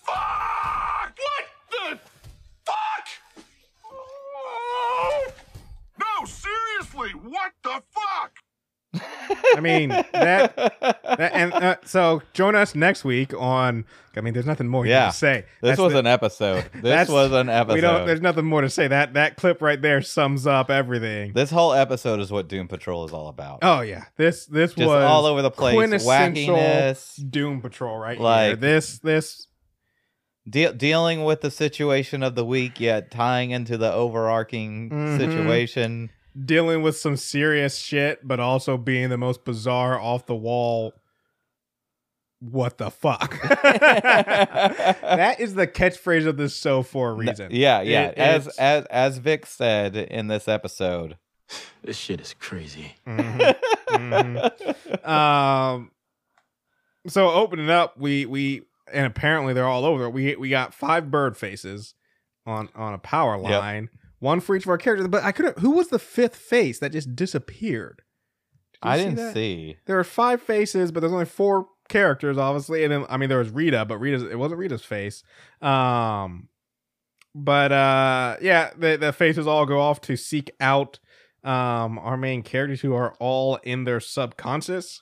Um, we start with Vic. I was gonna say Cliff, but we start with Vic, um, who's basically seen kid version of himself in a store when you know had a little little action or interaction with uh, his father and the store worker. Um, one is I was like they're hitting the nail on the head with the with the doll. Did you see the the doll? It was El Blanco, the white nightmare. like, for fuck's sake. it's like not even beating around the bush. Yeah. He's Uh, like, why don't you have any black superhero toys? Yeah. Because nobody buys black superhero we don't have any black superhero toys. We no one buys them. I'm like, yeah. And then like the dude like, and it's one. Of, I mean, it's it's it it sucks, but it's one of the things that's like sadly, like it happened is like, yeah, the, the guy like as soon as the dude walks over, he's like calling security. When when uh Vic's dad comes over, he's like, "We'll see what the cops have to say about this." I'm like, the kid was putting toys on the ground. Yeah. Why are the cops being involved? Yeah, this probably Why? happens 20 times a day in Yeah. a toy store. Exactly. Uh, that's the thing. Like it's a toy store. This guy's like all up in like like this dude is just like I mean yeah racist yes, but also he's just a terrible worker Yeah. for a toy store in general. It's like kids are not gonna kid friendly. kids yeah. are going to be touching the toys and doing all. this. So- I've been in a toy. I mean, not anymore because they're all closed. But I've been in a Toys R Us right around in a scooter. Oh, yeah. through the aisle. And yeah, the staff comes like, "Hey, cut that out," but they don't do anything to stop you. uh, yeah, so I felt like this interaction was out of place because this is so. So how old is Vic? he's like probably I'd 24? say he's in his like mid twenties. Yeah. Okay. 24, 25, 26, somewhere in there. And this we know that it's 2021 Mm-hmm. in in their time. Mm-hmm. So this was like this interaction happened in like 98. Yeah. That seems this seems like it would have happened at a toy store. Robert, have you heard some of the? So have you seen some of the news stories of in the last two years? There was one where a lady wanted uh, a guy uh, got accused by a lady because he walked by her and she was like, "You stole my cell phone" because he couldn't find her cell phone. Yeah, but The that's cops- almost there was kind one of where a little kind of kid's back modern. Backpack brushed a gr- uh, as he walked by brushed a woman's butt and she freaked out when one of him called and Yeah, said they had to show her the security cam footage to show that no this little black kid didn't touch your ass. It was his freaking backpack. Like it, it, this is very much honestly i was like when i first saw the scene i was a little bit like yeah a little much but i was like no this is sadly I, I mean, This I think that's going on right with. now, but I don't feel like that was happening in '98, and I don't think that that would happen in wherever they were the, the toy store part is a little much because Yeah. like my thing is like, like, I could see like, that toy th- store thing is- scene happening in like 1950. that that toy store well no that thing is that's the other thing i took from this is this is a toy store like it's not a it's not like a Fred Meyer's with toys in Yeah, it or like a Walmart. it's a toy yeah. store so I was like if this was happening in like a nor a, a normal store that had toys in it it'd be a little bit more but the fact that it's a toy store that's where i'm like who hired this guy because this is a toy store you don't hire Well, I mean, he was just being racist. he's being racist, but also he's just in general, like he's, like you said, he's not kid friendly. The fact that a kid putting toys on the ground is going to even spark his racism. I'm like, but this is a toy store. This is happening all the time. Like this is not. I don't know. Like I said, if it was a Walmart with toys in it, it'd be a little bit more believable. But Anyway, that, so so he get he gets a uh, a toy called General General Tony, Tony, and he spends Vic Cyclops. hmm No, sorry, Cyborg. cyborg, Yeah, uh, spends the rest of the episode as a as a, As a toy, toy. in a box. in a box. Wait, isn't he technically a Cyclops? I mean, he technically, well, no, he has both eyes. No, he has one real eye. He has one real eye, but he still has eye. two eyes, like a cyclops. so so if I get like has one eye. if I get like some uh, like a, a a glass, not glasses, but a Mhm. glass, you know, yeah, uh, or like a monocle for like a mean, Cyclops. one one that like like some kind of like all a Doctor Midnight situation. But but the thing is, Robert, you still a, a cyclops is a being who has one eye and was meant to have one eye. Like even if you lose an eye, you're not a cyclops. I'm not thinking You're- of Cyclops the ethereal creature. I'm more thinking of Cyclops the ethereal idea of somebody with one eye. I still feel like it's someone who was born. uh, Only if you were born with one eye are you a cyclops. If you lose an eye or go blind in an eye or end up with a robot eye or a glass eye, the fact that you still have a socket for another eye means you aren't a cyclops. Fair enough. I'll, I'll take it. I'll take it. Uh, so we get Larry. He's in. He's in church Mhm. and he's living out his wedding day. Yep. Which I mean, one thing I wrote down is like because we've seen multiple times of what I would say Larry overcoming his family drama. We had in the the it was the first season, the second season, him meeting with his kids and all that stuff. We even had in this one with him finding his dad or his son and then having that that fallout. We've had multiple times where he's been like, "Hey, I'm okay with my family," or "I'm moving on." But this man cannot escape the family drama. No. Like he just want once again, like I said, in this exact same season, he had an interaction with his son where he's like, "You know what? I'm you can't take away." What I was Yeah. as a father, and I'm okay. And if you don't want to be in my life, that's fine. I was like, yeah, we all we applauded Larry, and then bam, right back to it. Like this, you know, but Larry is the first one later on to deal with his shit. yeah, he is. And he's the only one, I would say he's the only one who deals with it well. The other three all have some Yeah, yeah. Especially, I, I like if I'm reading everybody, it goes, it goes Larry, Vic, Cliff, and then Jane. Woo! Yeah. We'll get to that. But anyway, so yeah, Larry's dealing with his, his basically his wedding.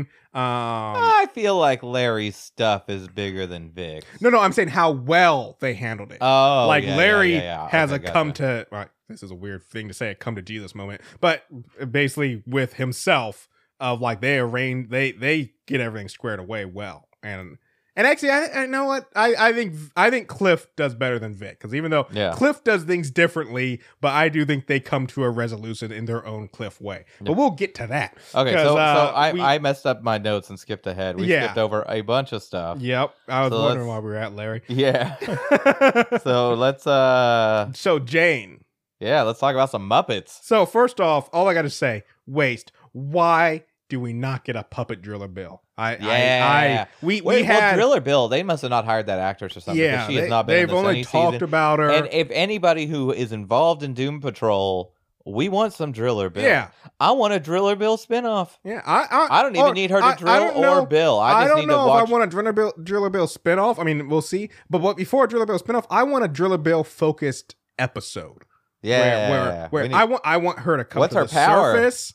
I want her to. I just want. I want to see what some drilling and billing involves. I. I. I just want a driller bill focus. Like. Like I get like a driller bill Jane focus episode. So I get the Doom Patrol's gonna be doing his thing, but I just want the Jane story of that episode to be driller bill focused. That's what I. I would love that. You know what we need? We need like a, a covert like story with it, like maybe they're robbing a bank or something. Mhm. Who knows?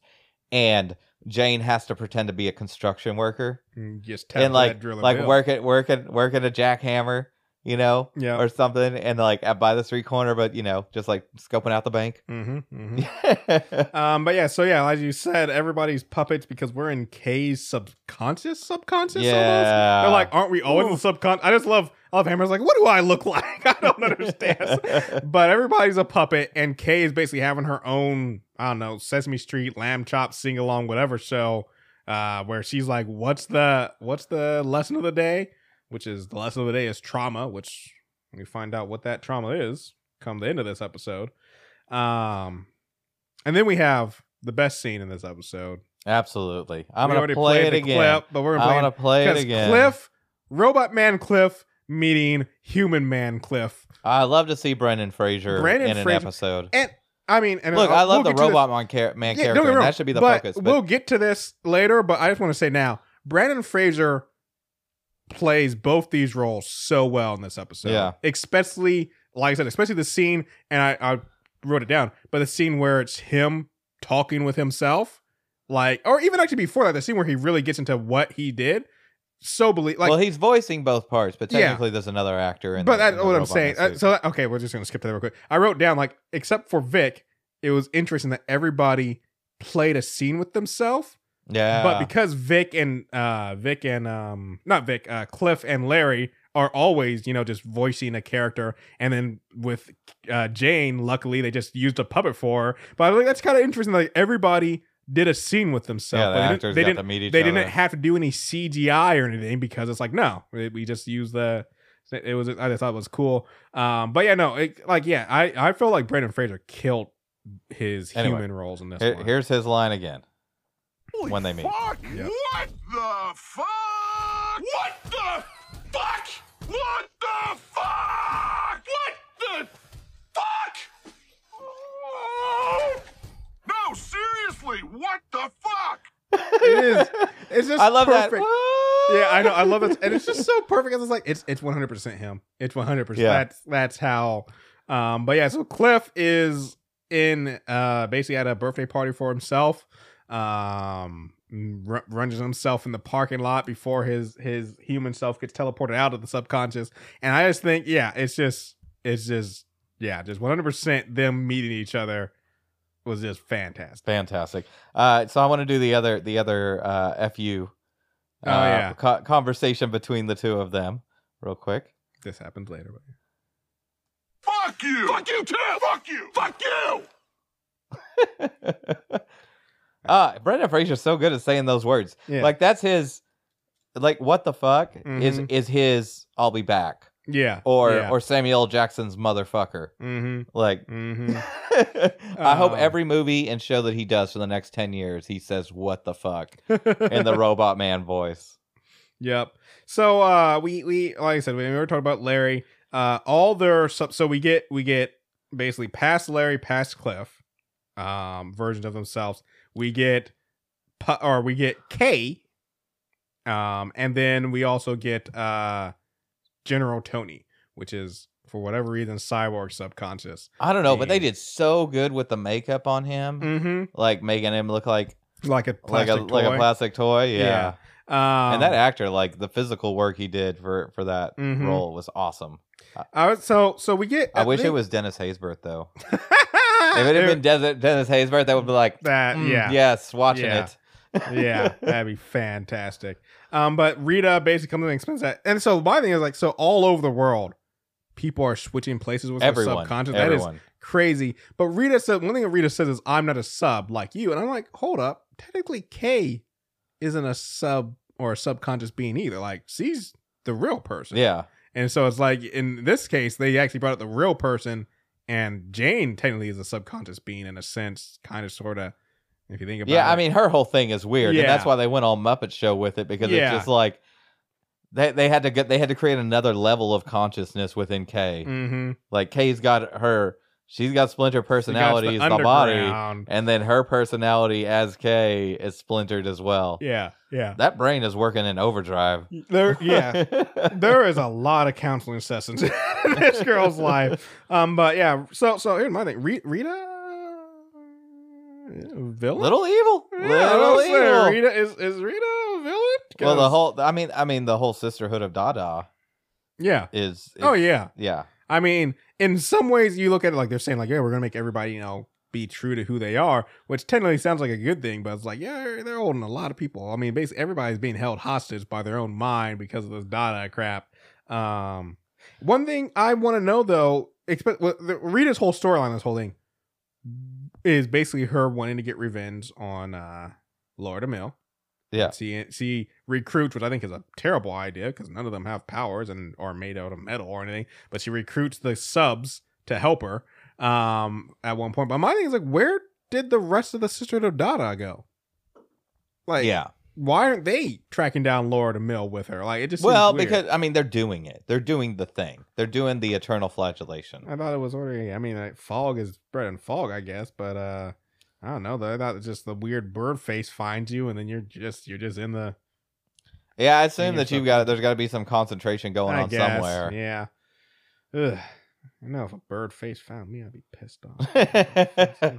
Yeah, I don't want to deal you- with my inner demons. and my Nope. thing is like if you have, like I said, with the Doom Patrol, like they're they're in the thick of it, so they know what's going to. But you mind just a Saturday afternoon, you walk out to have, smoke a cigarette, Yeah. rubber, and suddenly you're in your past, your darkest memory, because some weird bird with your face on it showed. I'd be. Oh, I, I I need I need some scenes of the fallout from this oh yeah. because they make it they make it sound like everyone in the world is going through yeah. this.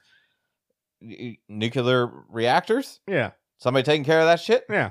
Like I, I mean, there's a lot of stuff- Don't just go off the deep end without anybody watching them. Like, there's they actually can. They can, but they were saying like because I was actually reading this thing that was talking about like if there was ever like any sort of not a nuclear apocalypse, but any sort of apocalypse scenarios, like technically nuclear reactors can keep running even unattended on their own. So like there would be it wouldn't be as much, but it'd be there'd be spots of power you could flock to Hmm. around the reactors because they're they're very like the the people working a nuclear reactor are more there as uh hey let's make sure nothing goes wrong but there's not there's not too much upkeep to a nuclear reactor. It's more of hey, anything going on with them dials? Anything we need to worry about? Like it's more of to have that heads up that we're about to go uh what is it? Fukushima?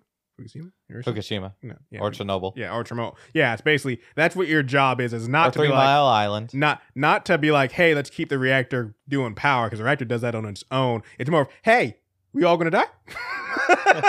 That's your job is keep an eye. But there's sure other things. all There's die. people who are flying Yeah. planes. Oh yeah. driving warships. Well, I mean, think of it this way though. It depends like- on where. Like, l- let's take Larry for instance. Let's say Larry happened to be flying a plane when this happened. Larry would be fine because Sub Larry also knows how to fly. a plane. Yeah. But it, so it really depends on where in your memory. Like, let's say with with uh, Vic, that's a tragic scenario because you got you got General Tony stepping in, and if he was like fighting crime, I don't know how that plays out. So yeah, it really depends on where in life your worst memory is. Your if your worst memory is close enough to who you currently are in life, Yeah. it's probably fine. but if not, like if your worst memory is from when you're a kid and you're a grown man who drives a bus every day, well, then a bus of people is about to die. Yeah. no, many many millions of people had to die from this. yeah, yeah. Um, Absolutely.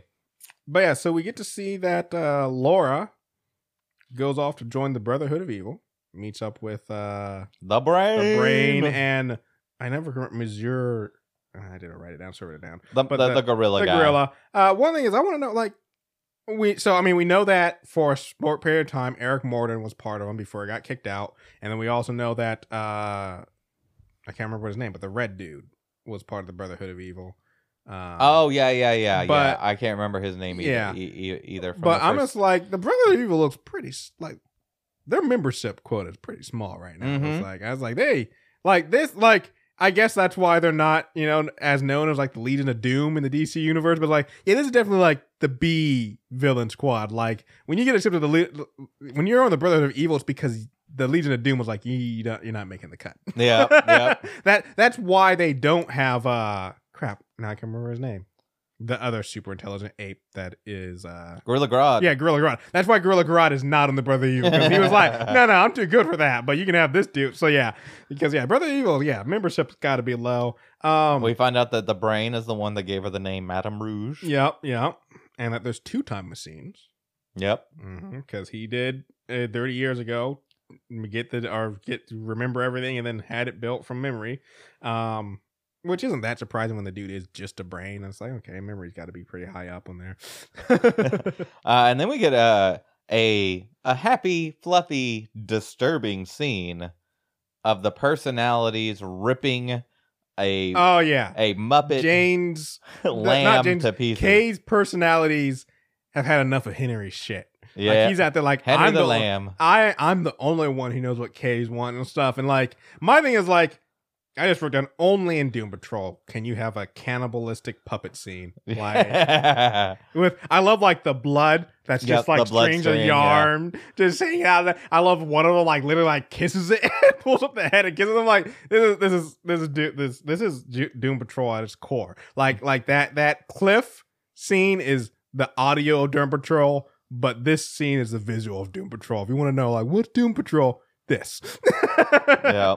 Um Uh, so then we get Rita time traveling again to get to the future. yeah, yeah. So real and quick, where she gets her memories back. Yeah, so real quick, actually, I wanted to touch on something with Madame Rouge. Is um they say that the reason why the Bureau got rid of her um was because bec- Niles Calder. but they say ultimately be- because he turned in the sisterhood of Dada is what they say. Uh, like not the, the the like they say multiple times it's because and I'm just trying to connect like how why would they get rid of her for doing exactly what they wanted her to do? Yeah. But No, I thought it was Um, because she was shunned by Niles Calder. Mm, maybe I missed that. Um, but yeah, no, we ha- we have a really interesting scene between Rita and Madame Rouge before Madame. So one is, I mean, actually before that, because I've noticed everybody. Do you have to wear a weird jumpsuit to time travel? Because like. Why is everybody wearing that jumpsuit to time travel? Yeah, I don't know Why can't you anything just about put on- time Why can't you just but- put on a pair of jeans and a t-shirt? Why you gotta be wearing this weird jumpsuit? Yeah. Because Rita, Rita, when she first goes back in time, is wearing one of those jumpsuits, and then we've seen both of them where they're traveling back into the future. Why does the time machine have to drill into the earth and back out? Well, that, see that like I said, we explained that is one thing with time travel is you might end up inside. oh, fair enough. Fair Making it a drill makes it where like even if you're inside something, you can just you can just drill out. fair enough. Um, but uh, yeah, so yeah, we have them basically interacting, and we get to see uh Rita almost use her powers to like actually do something cool. Um, before Madame Rouge, which I'm like, that's some that's some dark shit right there to turn into her lover, her ex lover, Yeah. and be like, oh yeah, just to say good like. That's a little. I mean, I know she's a villain, but that's a little much. Let's let's rein that in, especially when it's a guy you got ki- like I mean, that just it does show that Laura is full on villain though. Like only someone who's full on villain is would be willing to sink that low. Um, but that that spurs, like you said, that spurs Rita into going uh going to the future. So when she's time traveling. We get the narration back. Yeah, who is narrating? That I know who is narrating. Oh. So one is actually Rita does address who's narrating in this scene, but also if I like I said I watch with the scene, subtitles on all the time. Who is narrating is Shipley, and Shipley is apparently the time machine itself oh. narrates while you travel through time. Because yeah, if you turn on the subtitles, it says when his lines are being spoken, it says Shipley, and then Rita actually even acknowledges it because at one point, uh, Shipley is talking about how she's going to lose her, might lose her. I I love her her new old memories, or no, no, her old new memories. Yes. The- Which is her stuff dealing with Malcolm, and she says, "Well, what am I supposed to do about that, Shipley?" So Rita even acknowledges Shipley. Huh, Um, but yeah, so it's gotcha. it's it's the time. We I thought she was earlier. just randomly talking to the ship. But I mean, she was yeah. talking to the ship. yeah, but no, fair enough. But I thought it was just kind of like some ethereal thing. Yeah, yeah. It's it's just interesting. I just found it. I was like, oh, this, this is. I mean, like I said, I watch with subtitles just because there's too many times where someone is talking. They're like, yeah. So today we're. And they're just like, why are you suddenly whispering? And then you turn it up, and then the next thing they're like, blah, blah, blah, blah. And you're just like, Ugh. So I watch the subtitles just to avoid that. But also, you get little, sometimes you get little tidbits from watching it. Like I said, uh, yeah, Shipley the ship. Um, I did look up to see if Shipley the ship was like an actual character in DC Universe. Couldn't find anything. I was really Nah, hoping, I don't think it would. I was really hoping to find out that Shipley was like a character that we had all just glossed over. Uh, but Uh, no. But but we find out a little information about Larry, Mhm. Which I'm gonna play now. Fuck this Freaky Friday shit. Yeah, that's not even close to Freaky Friday. I'd I'd watch an episode where Larry just watched Freaky Friday. That's so weird. I could not imagine Larry just sitting there watching Freaky Friday. I mean, why not? Why not? I mean, Larry has been alive for so long. They've spent so much time in the house just doing nothing. I could see Larry just it's on cable TV. They have a TV. There's, you know, they, there's nothing. It's a Friday night. Larry's bored at home. It comes on. And he's like, whatever. I'll just watch Freaky Friday. I can see. I can see. Now, what Freaky Friday is he watching? Is the question. Are you watching the classic or are you watching the Disney remake with Lindsay Lohan? What are you watching? No. you know, Freaky Friday hmm is a bad name for that movie. It makes no sense. No, yeah, it has no real. You you have no idea what this is, what that movie would be. About. Yeah. BET needs to be like Freaky Friday could very easily be a horror movie. No, no, Freaky Freaky Friday is a 1996 Comedy Central uh Damon Wayans movie. Yeah, about a par- about him going to some party on a Friday. Yeah, and it's gonna Yeah. get freaky yeah. on Friday. Yeah. I feel like we need to build a time machine so we can go back in time and make the proper Freaky Friday. And then he gonna get swapped. Um so actually one thing i just thought about is like you know the bureau of normalcy really sucks Yeah, they're bad at their job. my thing well not just that my thing is like so there's all this stuff people with powers and i get they're like we got to preserve preserve normalcy but my other thing is like there's all this stuff they've had a time machine for 30 years and they just let it sit in a basement Yeah. it's a time it's a time machine But how did they know it was a time machine? I guess they didn't. But experiment, figure out what that thing is. You Huh. weird wind woman shows up in the middle of a farm in a weird drilling machine. Even if it's not a time machine, figure out what that thing's doing. Like that, that thing is, their whole thing is they just want to acquire all this strange stuff so it can't be do anything and literally lock it all away. Whether that's time, I mean, there's so many things you do with all those people with powers. I mean, Flex Mentallo for frick's sake, you can so much more. But no, they just lock them. In, oh yeah, no, the Bureau of Normalcy sucks.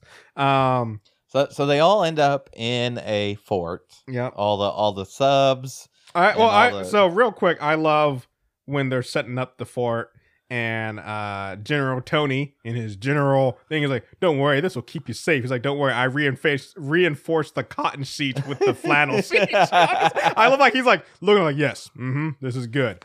Um, and actually, before I want to talk about before everybody's in this uh the in the fort and when it's just the subs. And when we get to like i said this is one of a really good scene with brendan fraser and his acting is when he just breaks down into like what his worst memory is. And he Yeah. gets into basically and the part that really stuck out to me is the part where you know he says he goes back to his car and he see, looks in his daughter's eye and the part that like you're expecting him to, and like you're expecting him to say i was flooded with guilt. But instead he says and i felt Yeah. no guilt It got dark yeah, fast. Yeah. it gets dark. I felt no, and he just talked about like how fatherhood doesn't make him feel special. You know, it's like no, the the winning races and the strippers and and you know sleeping with nannies. That's and it's just like wow, like Yeah. that that's some serious. He's chasing he- that high, man. Mhm. and he play, but he plays like that. That scene is just so. I'm really excited to see him in some of the drama stuff he's Mhm. got coming. I think, yeah, I think Brendan Fraser is. I'm hoping he gets a good resurgence out of out of this. So like I said, we know he's in a few movies that haven't come out yet. I'm hoping those movies do great. and he's got some shows coming up after that. Mhm. So so we uh Cliff finally comes out about dying. Yep. Yeah, that's the thing. He acknowledges that. So. So I wrote this down. Um, I mean, technically, Cliff. He gonna did the thing. Oh wait, what do you mean he's not gonna die? He's not going to die. what do you I? I looked up Parkinson's. Parkinson's doesn't kill you. What Lucy gets you is because Parkinson's makes you uncoordinated. Yes. Is falls or also like it makes you unaware of issues in your body, yeah. and so you're Yep. a lot more prone to get infected and sick, and that's what kills you. And so my thing is like, but Cliff is in a a I robotic mean, body. we don't know enough about Parkinson's, or and when I say us, I mean the two of us. Yeah, exactly. Uh, what I mean, what happens if that stuff doesn't kill you? I guess Because it's a di- your brain is disintegrated. Yeah, is why what- those things happen. But that's the thing is that's why I was like, I don't think he like. I mean, it's it's it might be a f- fate worse than death. Honestly, is I don't think he would die. I think he just would lose everything that is him eventually, and would just maybe even become like a statue. Because I think it's like I said, most time it's falls, but I'm like, he's robot man. Falls not going to hurt him. And then there's like, or getting infections or sickness. But once again, he's robot man. He can't. So I just was like, yeah, Parkinson's. I don't think would kill him, but it might banish him to a fate worse than death. Honestly. yeah. Um, but yeah, Cliff comes says I his revelation resela- revelation that yeah he he is open and honest about like yeah I'm I'm dying. Yep. And um, Uh, the Muppet of Jane ends up in the real world, mhm. which is super unexpected. so yeah, why I put down as like so why does everybody like I get with you know with Cliff and and uh and uh Larry they were just themselves in the in the past. Yeah. But like, why is Jane still a Muppet, but Vic isn't still in a toy box? because they went into the subconscious and pulled him out. Right. And Oh, that- in the subconscious. Well, did they get Vic out of the toy box? That's what I'm saying. No, they never opened the toy box. He No, just picks up the point. box and they leave. And the next scene, Vic is normal sized and not in a box. I'm like, wait, wait. If Jane's a puppet, I feel like until Vic resolves his shit, just like with Jane, Yeah. like until Vic resolves it, he should be in a toy box. Yep, Even if he's full size right. toy You're box, absolutely he should be in a toy. I think that would have been a better scene, anyways. Um, Uh, but yeah, shit gets real, and Kay wishes that Jane would die. we're just we're just skipping over everybody else. Yeah, fuck them. Okay, They're not right. important. I, I wasn't- It's oh, not right. important. Okay, right. This is a long podcast. We ain't gotta go. We ain't gotta talk about it forever. But I don't understand why Kay would wish that Jane would die. So here is what I kind of pieced together, and it's kind of interesting. Is we've seen both of the we've seen Kay's and Jane's reaction to this revelation in the other parts of her because constantly with um one thing that uh Kay says is Jane you caused me trauma and if you remember the underground the Yeah. professor brought up multiple times about how Jane is making things worse worse for them. And then also the reaction that Jane has of like you can't get rid of me. And so what I really think of it, like I said, all the underground is Kay technically. And so Yeah. we've seen from the other parts of underground of that mentality of them wanting to last out at Kay and try and bound Kay up so they don't all die Yeah. but also we've also seen that whole thing of them lashing out at Jane, and so I really think what we're seeing is kind of Jane and Kay basically li- re- or doing the roles of other stuff from the underground because they're all at the end of the day they're all one being. So all this stuff we've been seeing in the underground, I mean technically is Kay. I was gonna say Jane and Hmm. Kay, but is Kay, and so we're just kind of seeing it play out what we've already seen being played out in some senses. Um, Yeah, I don't know. It's a lot, man. but the big revelation is when so at once everybody comes to terms with their through their different means. Like I said, everybody handles it differently. Larry gets an A plus from me uh, with him, Mm-hmm. his interaction with his sub. Uh, Cliff gets a B minus. I, I feel like they did resolve it just Yeah. in a Cliff way. Victor, I probably give a C, and then Jane, Jane's not getting a passing grade. That No, that she's more fucked up well now than yeah, she started. not- but so once everybody does get done with something, they get kind of teleported to where they last war, which was very interesting. Um, we'll take care of Jane first because Jane's in the underground, and everybody's gone Except for Kay. except for Kay. And Kay's like they're all like, so I'm like, I'm, I'm Did they go deeper? we we Are got well, Muppet World. well, my question is like we got two episodes left. Is this series about to spin off where like is Kay going to get rid of Jane too? And all of a sudden now it's just like Kay running the show, maybe Yeah. with all of everybody's powers. Who knows? well, I mean, there's a scene when they're in Muppet Land, and where the, the doctor says not anymore or whatever. Like yeah, never again, never again. Yeah, that was very intense too. I was like, for puppets, he's got some fe- seething hate going on. Like I wouldn't want to meet that puppet in a dark alley. Um, Well, we get we get Vic who wakes up on the operating Yeah. table with uh no No- no yeah. tech in him, no tech, and it's almost like damn. Uh, and his dad was there, Yeah, I mean, which was odd. well, I my thought is that the doctor probably called his father just because. I mean, the doctor did know his family, and he he knew Vic personally. yeah, and told him. So I think maybe while he was under, like, hey, your son's recovering, you might want to be here when he wakes up. So that's a HIPAA violation. I guess eh, it could be. I don't know. I mean, this is like some next level science surgery. Who knows what they prescribe? I'm not sure any of this other stuff is legal. No, um, but no more cyborg. yeah, no more cyborg. No, I think I think what's going to happen is the technology they couldn't get it all out, and it's going to reassert itself, maybe yeah, grow back or something. yeah. Um, I really f- like. I felt like Cliff, like you said, Cliff talking with Cliff, and even though they ended it with a in a in a fuck you match, I do think they actually resolved some stuff that Cliff was going to be better, and it just sucks that he basically returns to being in the garage with his with his uh what is it, OnlyFans girl and his daughter catching him with her credit card and basically like this is over yeah. and it just sucks. It's like I think Cliff was actually finally like he realized I gotta stop this this Percocet or not Percocet uh this these the No, because he hasn't Parts of it. grown. The other characters have grown. I thought he might have grown a little bit too. I felt Yeah. like I felt like He might be on the Um, way. I mean, he's yeah. grown to where he knows that he has a problem. And Yeah. I guess that's the first step. yeah Ah, that's the ha, first ha, step. ha, Ah. Uh, so uh, And then we, Larry goes and gathers his pupa. his pupil back, which is uh I, I think it's weird that like that's what his his moment after talking with himself. He's like, I need to be better. I need to go get my worm back. you know, and Um, Larry's a damn litterer. He just left that bag and just other left stuff the bag just in the woods. In the woods, yeah. Somebody's gonna think there's a missing hiker or jogger or something. Yeah, when they find that. thermos, scarf, like Yep. yeah, it looked like looked like a missing some joggers out there. They're gonna, they're gonna be launching a search party. Um, Uh, anyway, interested was to see where that worm's gonna go. Yeah. um, and then the final scene of this, we had Rita squared off against Laura, which I'm like, we about to get like some like showdown, smackdown fight. Um, I hope so. yeah, me too. I mean, but that thing is, like I said, once again, Rita's kind of in the villain category right now, at least in my mind, a little bit right now. She's with the sister of Dada, and she seems to be fully on board. And so it's like a little villain versus villain smackdown going I'll on. take it. Yeah, I'll take And it. Rita full control of It- her yeah, as long powers. as she's still in full control of her powers. Um, yeah, it'll be it'll be interesting. Anyway, this is a fantastic this, episode. yeah, this was great. This is the best episode of the season, I Yep. think. I mean, we still got two more. But yeah, no, it could get beat. We don't so know far, what they got saved for us. Yeah, I mean, it's no sex patrol. No, I mean, what could be? I was say nothing is sex patrol. Though. Yeah. I I, I mean the only good. the only way you could maybe get to the same caliber of sex patrol is if you bring back the sex men for another se- round. Yeah, Baby. We're the sex men. That's fucking oh, man, that's such, ah, such a fucking great thing. Anyways, great episode. Good episodes all around. I enjoyed it. We need we need to add the sound of that like the the that like little music. yeah, that little that musical little sting. saxophone. Yeah, yeah, fantastic. Anyways, As Robert, always, you yeah. can find us on our website, watchingitpod.com, where you can get links to our Patreon, to our Twitter, to our Instagram. You can email us if you want. We'd certainly love to hear from everybody.